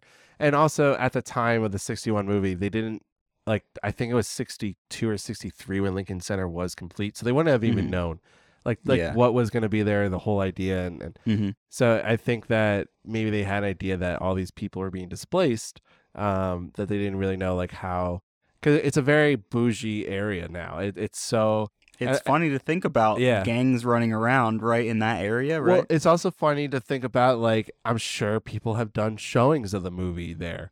There, yeah. And it's like, wait a second, we're here on the same grounds where it's like this whole battle and... And all these frustrations take place because of, because of, of oh man, so many of what society brings because of what people think is what theirs is theirs, but not really. It's theirs. It's for everybody, type of thing. So that I think that's what makes this musical so universal is it really is for everybody. And there is you can put any groups that are going against each other, and you can put it within this story, within this context, and that's why it's been adapted so much, and that's why, like, even going back to Shakespeare, adapted it from an Italian poem like that. It's been over and over again. The story has been told. So that's West Side Story, but let's jump into the thirty-fourth Academy Awards. The Academy of Motion Picture Arts and Sciences presents its thirty-fourth Annual Achievement Award. We've also learned that there's no contest in the selection of our master of ceremonies. So once again, here is a member of our community who, like many of us, has a lovely family, a nice home, plays a fair game of golf, and manages to find work. He's just an average citizen, except that when you add his charm, his talent, and his warm heart, you've got the nicest guy in town when he manages to get back here. Ladies and gentlemen, Mister Bob Hope. Thank you very much, President. Wendell Corrin, good evening, ladies and gentlemen, and welcome to Judgment at Santa Monica. Yes, here we are in Santa Monica for the real West Side Story. That's what I like about our industry. The big moment for Hollywood movies comes to you from Santa Monica on television. We're located just a few feet from the magnificent blue Pacific. In fact, we left the side door open so the cast of Mutiny on the Bounty could wade ashore. This is an exciting night, the moment we've all been waiting for. In just a few hours, the Dodgers' new ballpark will be open. No, this is the night when the entire nation's eyes are on Hollywood. The Kennedys even gave their travel agent the night off. This is the thirty-fourth Annual Academy Awards presentations. For you, the Academy Awards. For me, shock theater. But here I am again, giving out the Oscars and smiling. I'm something new, a method loser. No, I'm a two-time loser. This year, not only wasn't I nominated, on Hollywood Boulevard, they just put a manhole cover over my star. But my agent said, don't worry about not getting an Oscar this time. Remember, you're still young. That's the good thing about having a ninety-five-year-old agent. West Side Story is about teenagers who carve each other up with switchblades. It's the best musical of the year. First time I ever saw a gang war and came out whistling the tunes. Now, this past year, motion pictures got more and more mature. Today, children go into a theater and see things they used to get their faces slapped for asking about. Let's start making the awards so I can have some new people to be bitter about. The thirty-fourth Academy Awards were held on April ninth, nineteen sixty-two at the Santa Monica Civic Auditorium in Santa Monica, California. The event was hosted by Bob Hope for the thirteenth time. The most memorable event of the night actually came from Stan Berman, a New York City cab driver who awarded Bob Hope with a homemade Oscar after he slipped through security and made his way to the stage. Let's listen to a little bit of that. Ladies and gentlemen, I'm the world's greatest gatecrasher, and I just came here to present Bob Hope with his nineteen thirty-eight trophy. Here you are, Bob. Stan Berman. This is for Bob. We'll give it to him. Who needs Price Waterhouse?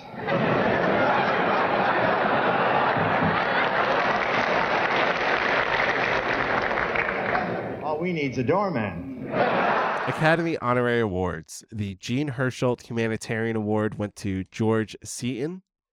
The Irving G. Thalberg Memorial Award went to Stanley Kramer.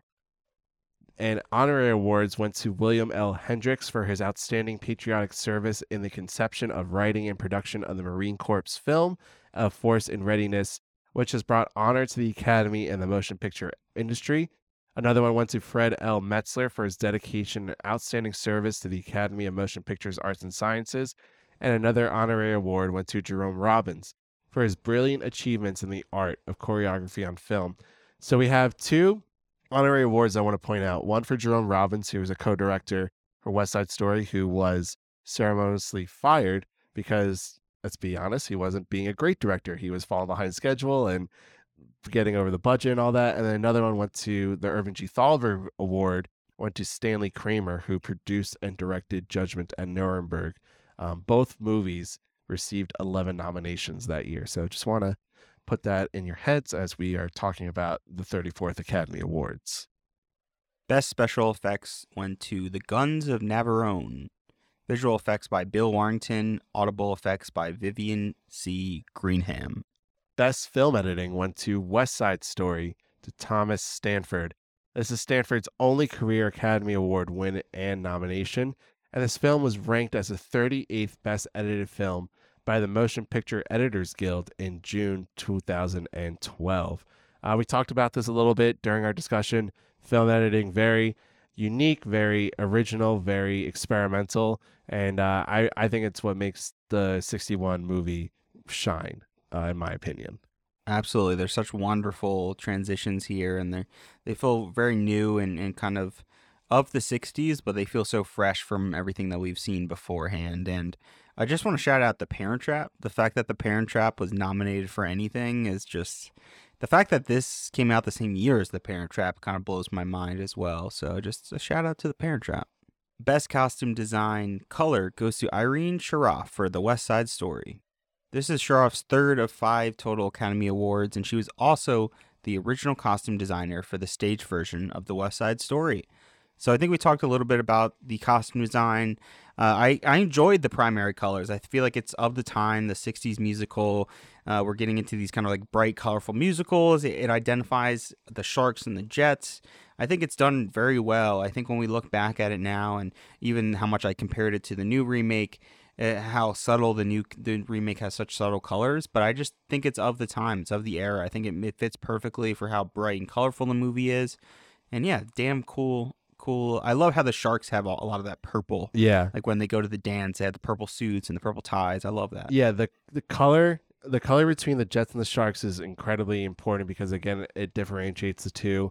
There's uh, reds, purples is like fire energy for the sharks. And then for the jets, it's muted a little, you know, there's some like yellows and browns in, in this and version. Blue. Yeah. Yeah. Well, and blues in the, in the more the Spielberg version, but all, so that's iconic. And the other iconic thing that you have to have in any West Side Story is the white dress with the red ribbon around it for Maria. So mm, two very yeah. important elements. Moving on to Best Costume Design Black and White. This one went to La Dolce Vita to Piero Girardi. This is Girardi's first of two Academy Awards, and he would go on to win for Federico Fellini's Eight and a Half from nineteen sixty-three. Best Cinematography Color went to Daniel L. Fapp for West Side Story. This is Fapp's only career win, and he was nominated for Desire Under the Elms in nineteen fifty-eight, The Five Pennies, One, Two, Three, The Unsinkable Molly Brown, Ice Station Zebra, and Marooned in nineteen sixty-nine. So we talked a little bit about West Side Story's amazing cinematography. We didn't go too deep into Daniel L. Fapp, but what a wonderful... It's just a w- beautiful film, and the, the the combination of the choreography, the the blocking, and the direction perfectly aligning with this amazing cinematography. I mean, it's it's amazing. It feels there's a lot of movement. There's there's so much energy to the actual cinematography behind West Side Story. It's absolutely worthy. Best Cinematography Black and White went to The Hustler to Eugene Shuftan. This is Shuftan's only career Oscar win. So Shuftan invented the Shuftan process, which is a special effects technique that employed mirrors to insert actors into miniature sets. One of the early uses of the process was for Metropolis from nineteen twenty-seven, a Fritz Lang film.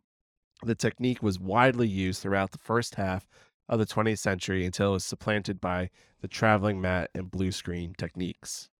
Best Art Direction Color went to West Side Story. Art direction by Boris Levin, set direction by Victor A. Ganglin. This is Levin and Ganglin's only Academy Award win. Ben, is there anything that you would like to add? We talked a lot about the look of the film, not too detailed of the sets and the art direction, but what did you think about West Side Story's art direction? Yeah, I, I mentioned a little bit before, and again, like I just love the details in the background. I love the graffiti. I think that the the sets like all really work together, brings the musical to life and adds more to the backgrounds of it. So I, I liked it. I liked that they used real, you know, places in New York to dance on, uh, which supposedly was murderous for a lot of the a lot of the company because they their knees were getting s- screwed up. They you know they were wearing through shoes. Uh, supposedly Jerome Robbins really put them through the process from having to dance on real sets or real places versus just a stage. City streets, yeah. I think it goes a long way. I mean, you can see from time to time when it becomes a set, but I think it went a long way to not, you know, make it like an American in Paris and just lock us down in a set that you know is not a real city. You know, I think it, it did a lot to build and ground the world that we uh, see here. They weren't in Paris? Oh, shit, really? Moving on, Best Art Direction Black and White went to The Hustler. Art direction by Harry Horner and set decoration by Gene Callahan. Best Sound went to West Side Story, Gordon E. Sawyer and Fred Hines. This is Sawyer's third and final Academy Award, as he previously won for The Bishop's Wife in nineteen forty-seven and The Alamo just last year in nineteen sixty. This is Hine's fourth of five total Academy Awards, including the previous wins for Oklahoma in nineteen fifty-five, the South Pacific in nineteen fifty-eight, and the Alamo. The Gordon E. Sawyer Award is an honorary award given by the Academy of Motion Picture Arts and Sciences to an individual in the motion picture industry whose technical contributions have brought credit to the industry. The award is named in honor of Gordon E. Sawyer, the former sound director at Samuel Goldwyn Studio and three-time Academy Award winner, who claimed that a listing of past Academy Award arranged both chronologically and by the category and by category represents a history of the development of motion pictures. It was first presented at the fifty-fourth Academy Awards in April nineteen eighty-two. The Gordon E. Sawyer Award is voted upon and given by the Scientific and Technical Awards Committee of the Academy. So Gordon E. Sawyer here made such a big impact that they eventually made an award for him, and it was first premiered in nineteen eighty-two at the fifty-fourth Academy Awards. So such a big, astonishing achievement. I mean, there's not many people that get an award named after them, let alone an Academy Award. What a, what a great achievement. Yeah, it's huge, and I think we have to thank uh, thank him for the idea of telling the Academy, hey, you should probably like record all of this and like document a lot of this stuff for people like us who are really into it. Moving on to Best Song, went to Moon River from Breakfast at Tiffany's, music by Henry Mancini, lyrics by Johnny Mercer. Mercer and Mancini wrote the song for Audrey Hepburn to sing in Breakfast at Tiffany's. The lyrics written by Mercer are reminiscent of his childhood in Savannah, Georgia, including its waterways. As a child, he had picked huckleberries in summer, and he connected them with a carefree childhood and Mark Twain's Huckleberry Finn. Although an instrumental version is played over the film's opening titles, the lyrics are first heard in a scene where Paul, quote, Fred Varjak, played by George Peppard, discovers Holly Golightly Hepburn singing the song, accompanying herself on, on the guitar while sitting on the fire escape outside their apartments. There is an eruption of behind-the-scenes consternation when a Paramount Pictures executive, Martin Rackin, suggested removing the song from the film after a tepid Los Angeles preview. Hepburn's reaction was described by Mancini and others in degrees varying from her saying, over my dead body, to her using more colorful language to make the same point. So let's listen to Moon River.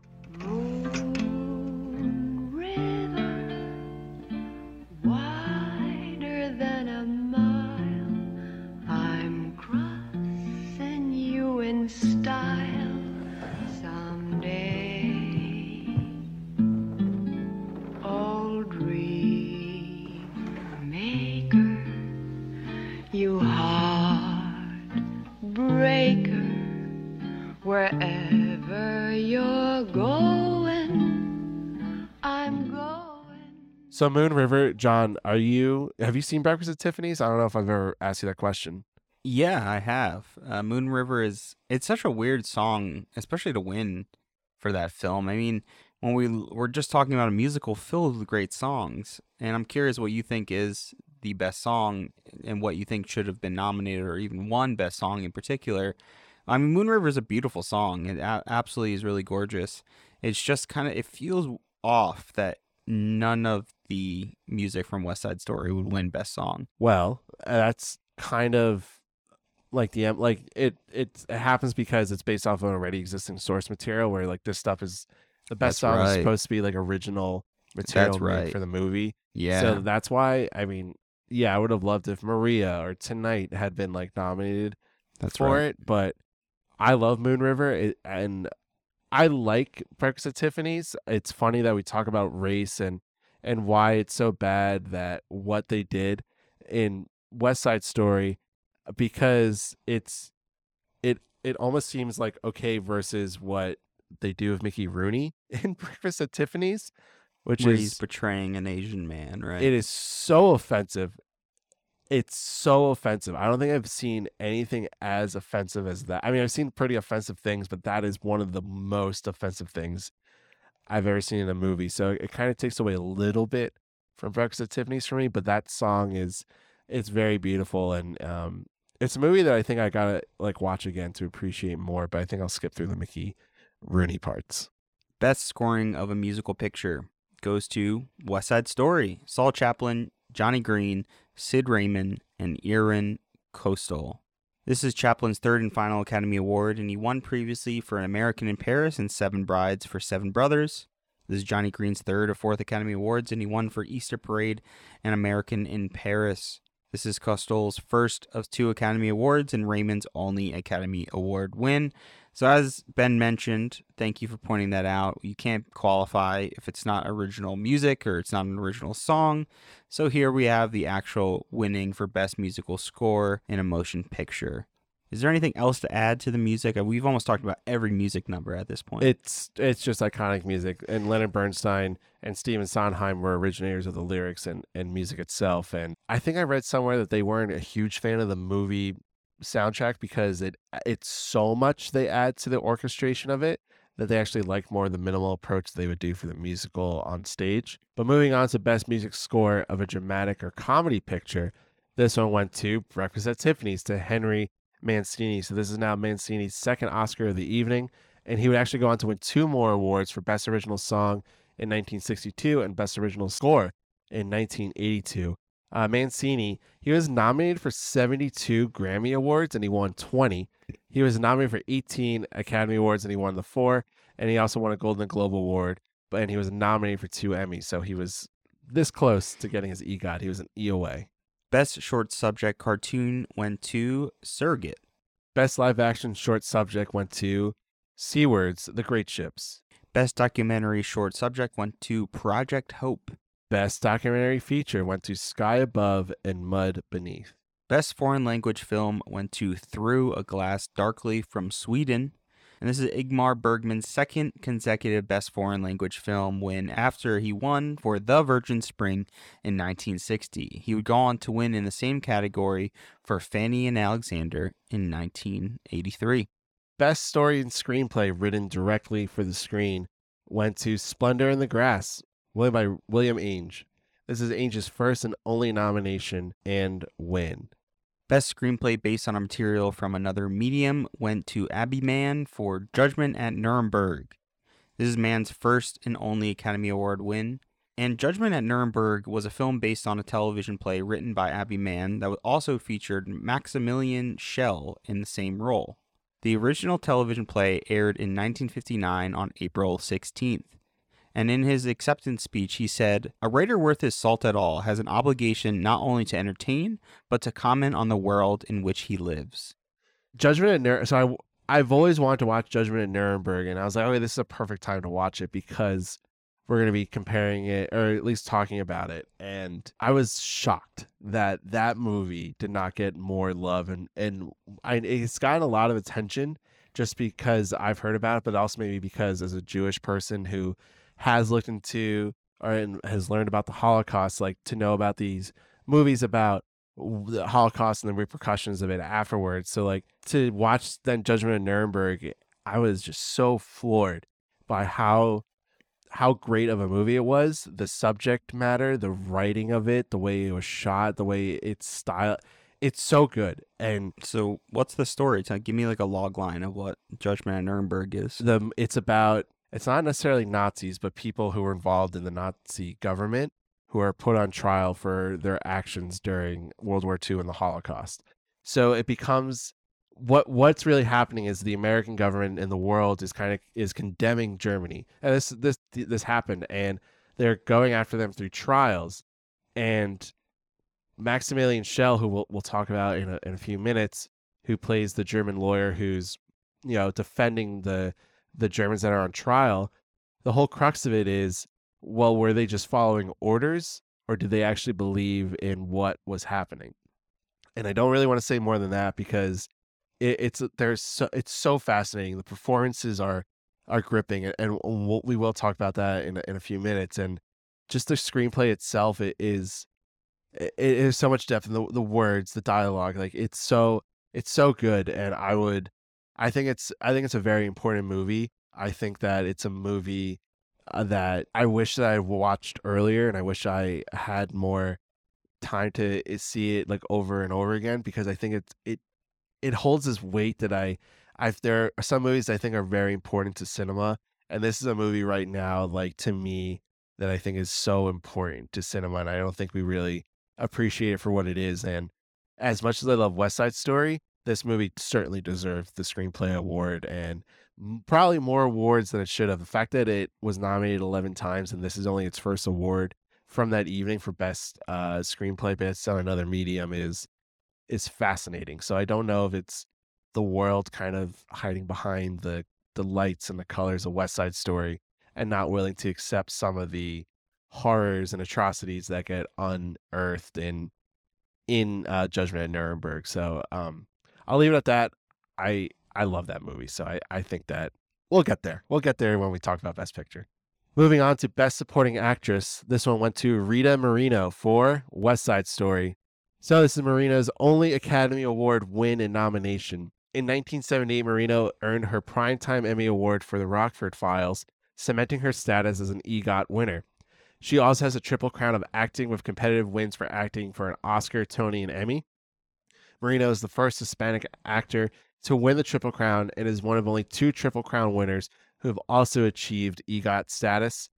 After winning the Oscar, Moreno thought she would be able to continue to perform less stereotypical roles that she had been performing previously, but she was disappointed. She would say, "I showed them I didn't make another movie for seven years after winning the Oscar. Before West Side Story, I was always offered the stereotypical Latina roles, the Conchitas and Lolitas and Westerns. I was always barefoot. It was humiliating, embarrassing stuff, but I did it because there was nothing else." After West Side Story, it was pretty much the same thing, just a lot of gang stories. So she obviously had a lot of struggles for after her performance, and even though she won, there's still clearly a lot of the racism, racism that still existed within Hollywood. And just one final note I wanted to say about the character of Anita, and this is now my favorite Oscar metric, Oscar stat, out of everything. So there are three characters in film history that have earned actors, that have earned two actors Academy Awards based on their performances of them. So we have Vito Corleone, Marlon Brando, and Robert De Niro each won Oscars portraying Vito Corleone. We have Joker, the Joker character that was performed by Heath Ledger and Joaquin Phoenix, that they each won their Oscars. And now, because of this past Academy Awards ceremony, Anita from West Side Story is part of the those characters because her Rita Moreno and Ariana DuBois both won for Best Supporting Actress. So it's I think it's just a fascinating stat to include those three characters within that kind of accolade. So definitely, I, I like Rita Moreno's performance, but if I have to say, John, Judy Garland should have won for Judgment at Nuremberg. But let's move on to Best Supporting Actor. I want to take back before we move on. I said Rita Moreno gives a bad performance in this movie.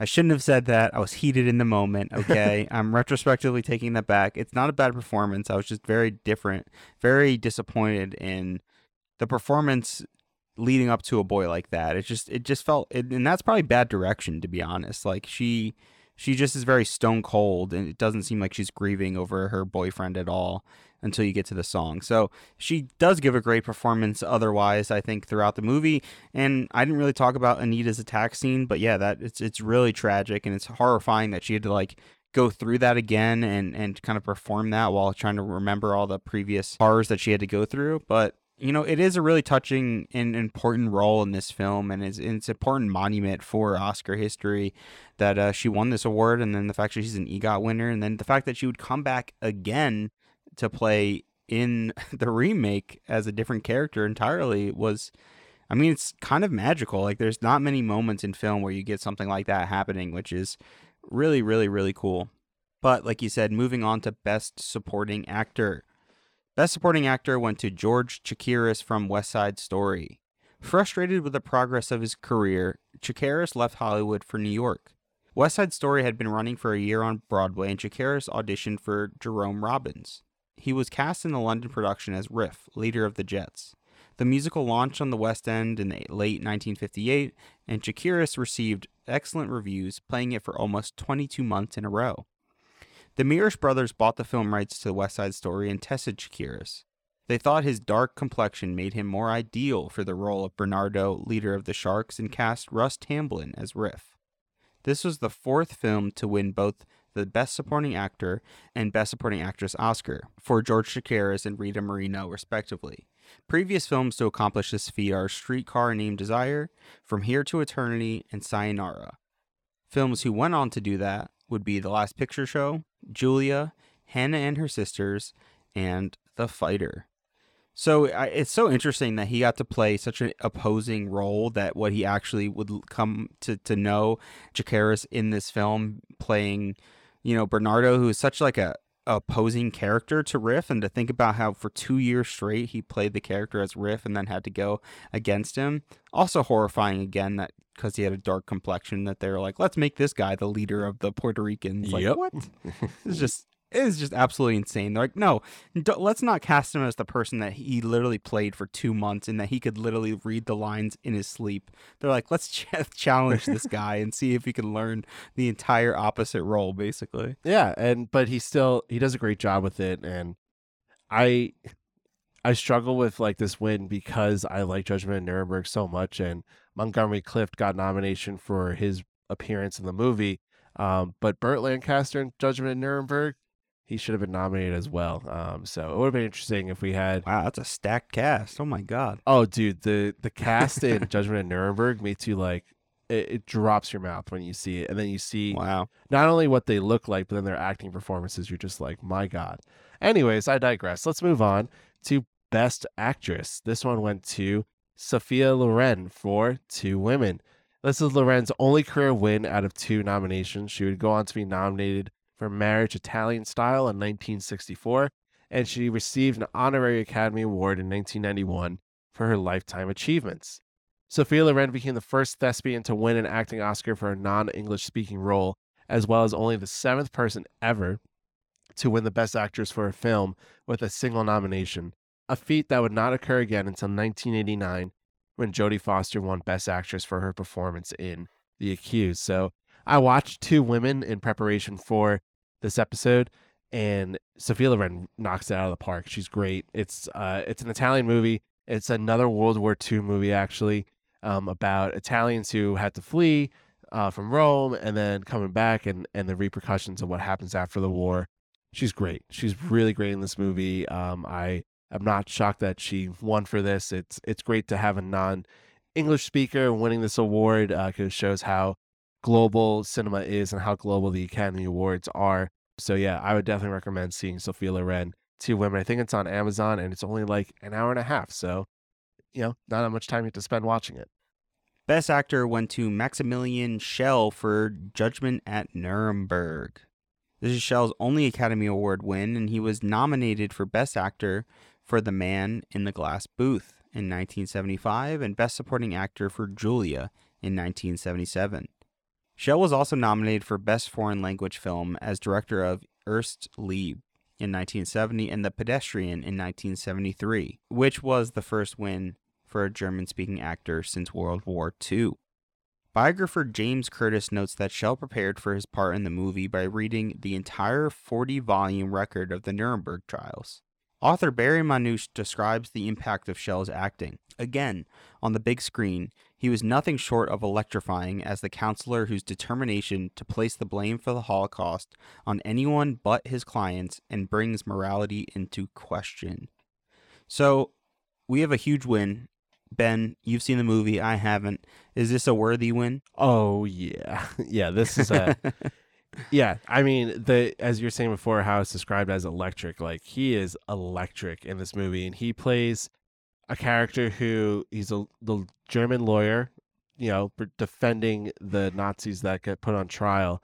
And so you can imagine like the, the depth and, and the conflict that he would have to bring to that role and that character. And it is so, it's so provocative and so effective that you really can't help it when he goes, when he goes on these like huge monologues and, and speeches, and he, and he's in this trial arguing. It is, it's riveting, and it and it, it it makes you think like about the about the Nuremberg trials, and you know I, I think all Nazis should have been condemned, but it's what he the morality questions that he brings forth. It's fascinating, and he is so good in this role. Like you can't help, like as soon as he gets on screen and as soon as he starts speaking, you're like, oh, this is a good performance. You can you can tell almost instantly uh, from it. So absolutely deserved uh, win for Maximilian Schell. And Spencer Tracy, who was also in Judgment at Nuremberg, was nominated in this character in this That's category. Crazy, and he was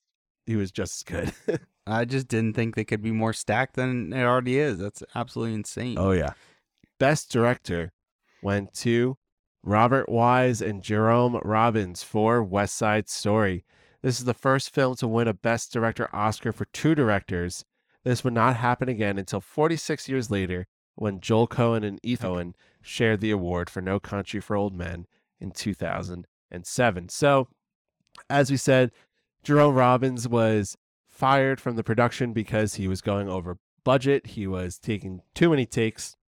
He was really working the actors to the bones, and they were like, nope, this is not going to work. You're not a traditional uh, film director. I think this is the It's the only film that he ever directed. So the fact that like his only film that he directed, he won the Oscar for, is a feat in and of itself.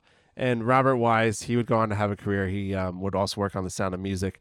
So he, he had a pretty successful career.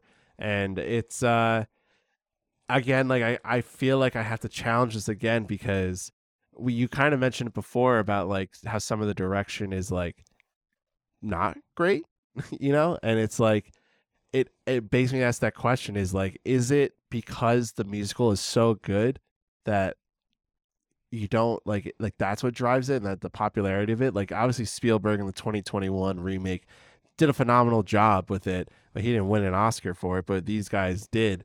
And I just it, it's it's fascinating uh, that they would go on to win, especially considering the turmoil and the fact that one of them was just completely cut out of the production entirely because he was doing too much. Yeah, it's fascinating. I mean, I think it's more of just the feat that they pulled it off, that they had all the choreography and the, and the singing. And I imagine just how difficult it was probably to like sync up everyone's voices. Everyone's not even uh, singing for the most part, except for a couple of characters in the film. So I think it's just an overall credit to how the film looked, how everything came together.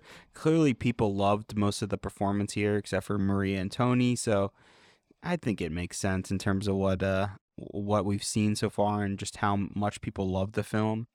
Now, whether Judgment at Nuremberg is, is better directed, it sounds like there's hell of performances in that, in that film. Yeah, yeah, yeah. And the nominees for Best Motion Picture of nineteen sixty-one are Judgment at Nuremberg, The Hustler, The Guns of Navarone, Fanny, and the winner of the Best Motion Picture went to Robert Wise for West Side Story.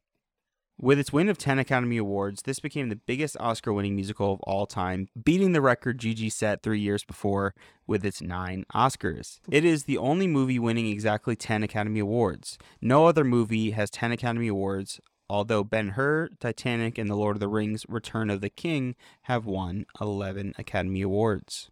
Yeah, so the fact that And, and when I saw that stat, I was like, wait, really? And I looked it up and I was like, yeah, there, there have been movies that have won nine, eight, and et cetera, but ten. Like, so the fact that West Side Story was so close to that number eleven that we've talked about before. And guess what it missed out on, John? Do you remember? Best Screenplay. It lost to Judgment at Nuremberg. So it's, it's fascinating. Um, so let's jump into some stats and figures first. So first, Uh, West Side Story has a ninety-two percent on Rotten Tomatoes with an average Rotten Tomatoes rating of eight point three eight. Top critic percentage give it a ninety of an average rating of eight point eight. The audience score percentage is an eighty-four percent with a four point one four out of five. IMDb, it is a seven point five. Metacritic gives it an eighty-six. And again, it won ten Academy Awards out of eleven nominations. So, John, is West Side Story worthy of the Best Picture Award of nineteen sixty-one? I haven't seen Judgment of Nuremberg, so I gotta gotta get to that. Maybe my opinion will change over time. I gave West Side Story an eighty-two, and I do think it's worthy. I think we have a kind of bright, electric film. I think this is very hard to pull off, definitely for the time. I think it's it's you know, it is really electrifying. While I don't think the performances are the greatest, I think they can definitely be improved. I think we see that from the remake, as I pointed out. But I really enjoy this movie. I mean, I love the editing, the transitions, and just the style of this film. It's so well choreographed and, and posed and pictured. I think you could honestly study the opening and just study every frame of how well choreographed it is and how well timed it is and how well the just the movement and the pacing of the opening and even just the introduction to the film overall showing us further into New York City. I was actually stunned by it. I was absolutely amazed. And I started the podcast talking about a movie that I was forced to watch, and that kind of puts a sort of hatred on it, you know, and, and something that kind of sticks with you. And I went into watching this movie for a second time, kind of like dreading it, knowing how I felt when I was in middle school way back in the day. And I came out being like, this is a, a stunning movie. It is so well made technically and, and really, really charming, you know, when it comes to a love story where it's love at first sight and, and how it kind of all falls apart. It's, it's really tragic in a really touching way that obviously comes straight from Romeo and Juliet. So I absolutely do think it's worthy. I think it's definitely a feat in film. It's it's really an astonishing feat how they kind of brought this all together and and made it really, really touching. Yeah, so I am uh, I'm going to give it a worthy rating as well. I, I gave it an eighty-five. So maybe not the most solid rating that I've given before, but this movie, from all the technical aspects, it, it knocks it out of the park. Cinematography and editing, number one. Like, the, like those are the top two things about the movie itself. The lighting design is great. The costumes are really good. So, it, again, like, it deserves all these technical awards that it won for. Now, when it comes to the acting itself, I really, I really don't think it's that anything special. You know, I think Rita Moreno and George Chakiris are fine, but do they deserve Oscars? Eh, maybe not. I mean, they they're fine, and I, but again, like Richard Beymer and Natalie Wood were like, what the fuck? You know, when you, like, when there's the singing, it was great. I loved it. But when it came to the actual talking, I just, it just wasn't for me. And, and I, I don't know. I just think that when we compare it to so many other movies that we watch, it doesn't really hold up, especially in some of the musicals that we have and will see. It's just some of not, this is not really my favorite acting. Um, the choreography is really great and, and it's powerful. It, it's evocative. And just overall, the movie, like, I feel like you really can't go wrong because it's West Side Story. Like, the musical is so good. Like, the musical might be one of the best musicals made ever. So it's kind of hard. Like, you have to really fuck it up to, like, you know, to, to make it a bad movie. So it's a very good movie. I think that it, it captures the essence and the fun of it. It, it captured, it gave everyone access to it. And it's exactly what people want to go to the movies for, which is to have fun, be entertained, cry a little, laugh a little, and uh, it it has it all there and be and to be entertained. Saying all that, though, if I had a vote, I would have voted for Judgment at Nuremberg, and it's and I, you know it's one of these movies that I think that is is so like important and, and it, it raises up such morality, and the screenwriting is so good, the acting is the acting is like hauntingly good. Uh, that. I, uh, I, I, like, I would have voted for it, and I, and I get it. I get why, like, Academy voters wouldn't go for it. And it's, and I think about, like, what would have happened today. And the perfect example of that is, and we, we reference it a lot, but the La La Land and Moonlight comparison and fiasco. La La Land being West Side Story, Judgment at Nuremberg being Moonlight. I feel like if it was today and, and today's world, I feel like Judgment at Nuremberg would have won. It would have won because of the morality, because of the issues that it brings up, because it's so heavy with emotion and drama that how can you not award to that? Like, and that's what kind of Moonlight did with La La Land. La La Land is great. It has the fun, the energy, the dancing, the stars. It's it has it all. But then when you look at Moonlight, it's like, wow, Moonlight captures so much of the issues that, that black men, specifically gay black men, face, uh, and even just what black people face in their communities, you know, throughout America. And it's, uh, you know, the, the, it's just this social issue movie that is fantastic. And that's what Judgment at Nuremberg is. And it goes beyond just social. It goes into the psyche and, and everyone's thoughts and feelings about the Holocaust after. Um, so I don't want to spoil too much for John, but I really would encourage John, you should watch it. I encourage a lot of people to go see it. I think, especially for Jews in America and in the world, I think it's a very important movie to watch, because not just because it kind of is like, oh, well, were the Nazis to blame? That's not really the point of it. It's the fact that it it is so it became the people's like really the first glimpse into what the Nazis did and truly understanding it. The Nuremberg at the Nuremberg trial. So to have a movie version of that is fascinating, and, and it brings up all these questions for a lot of things. So that's my little diatribe about Judgment at Nuremberg, but West Side Story, it's phenomenal. It it deserves the Academy Award. It, it's so it's worthy, but I, I just would have voted differently. So, John, currently your rating, thirty-four movies, is a seventy-two point nine, and mine is a seventy-five point eight. Even your one hundred for the apartment did, doesn't bring you past me yet. So um, I that's it. I, I feel like for West Side Story, I re- do you want to sing? I really wanted to sing with you, but if you don't want to sing, I get it. It's fine. What song do you want to sing? I mean, we could sing I Feel Pretty if you want to. Come on, John. I feel pretty. Oh, I, so I need pretty. to pull up the lyrics here. I feel pretty. and I have to pull it up too. All right. And gay.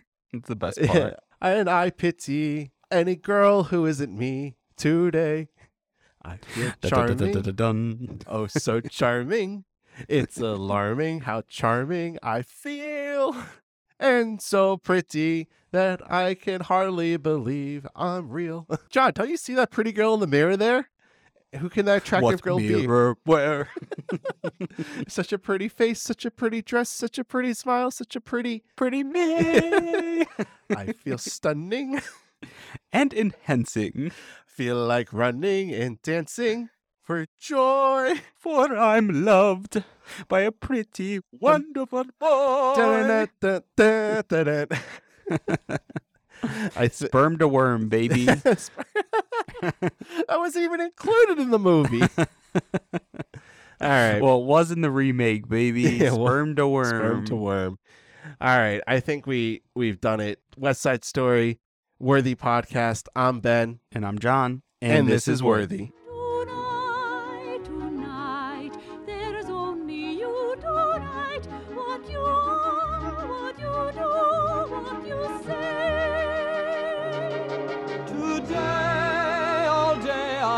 The feeling a miracle would happen. I know now I was right. For here you are, and what was just a word is a star. Thanks for listening to Worthy, the breakdown of every Best Picture winner from past to present. You can listen to us wherever you get your podcasts. Check us out on Instagram at Worthy Podcast, on Twitter at Worthy Pod, and on Facebook at Worthy Podcast.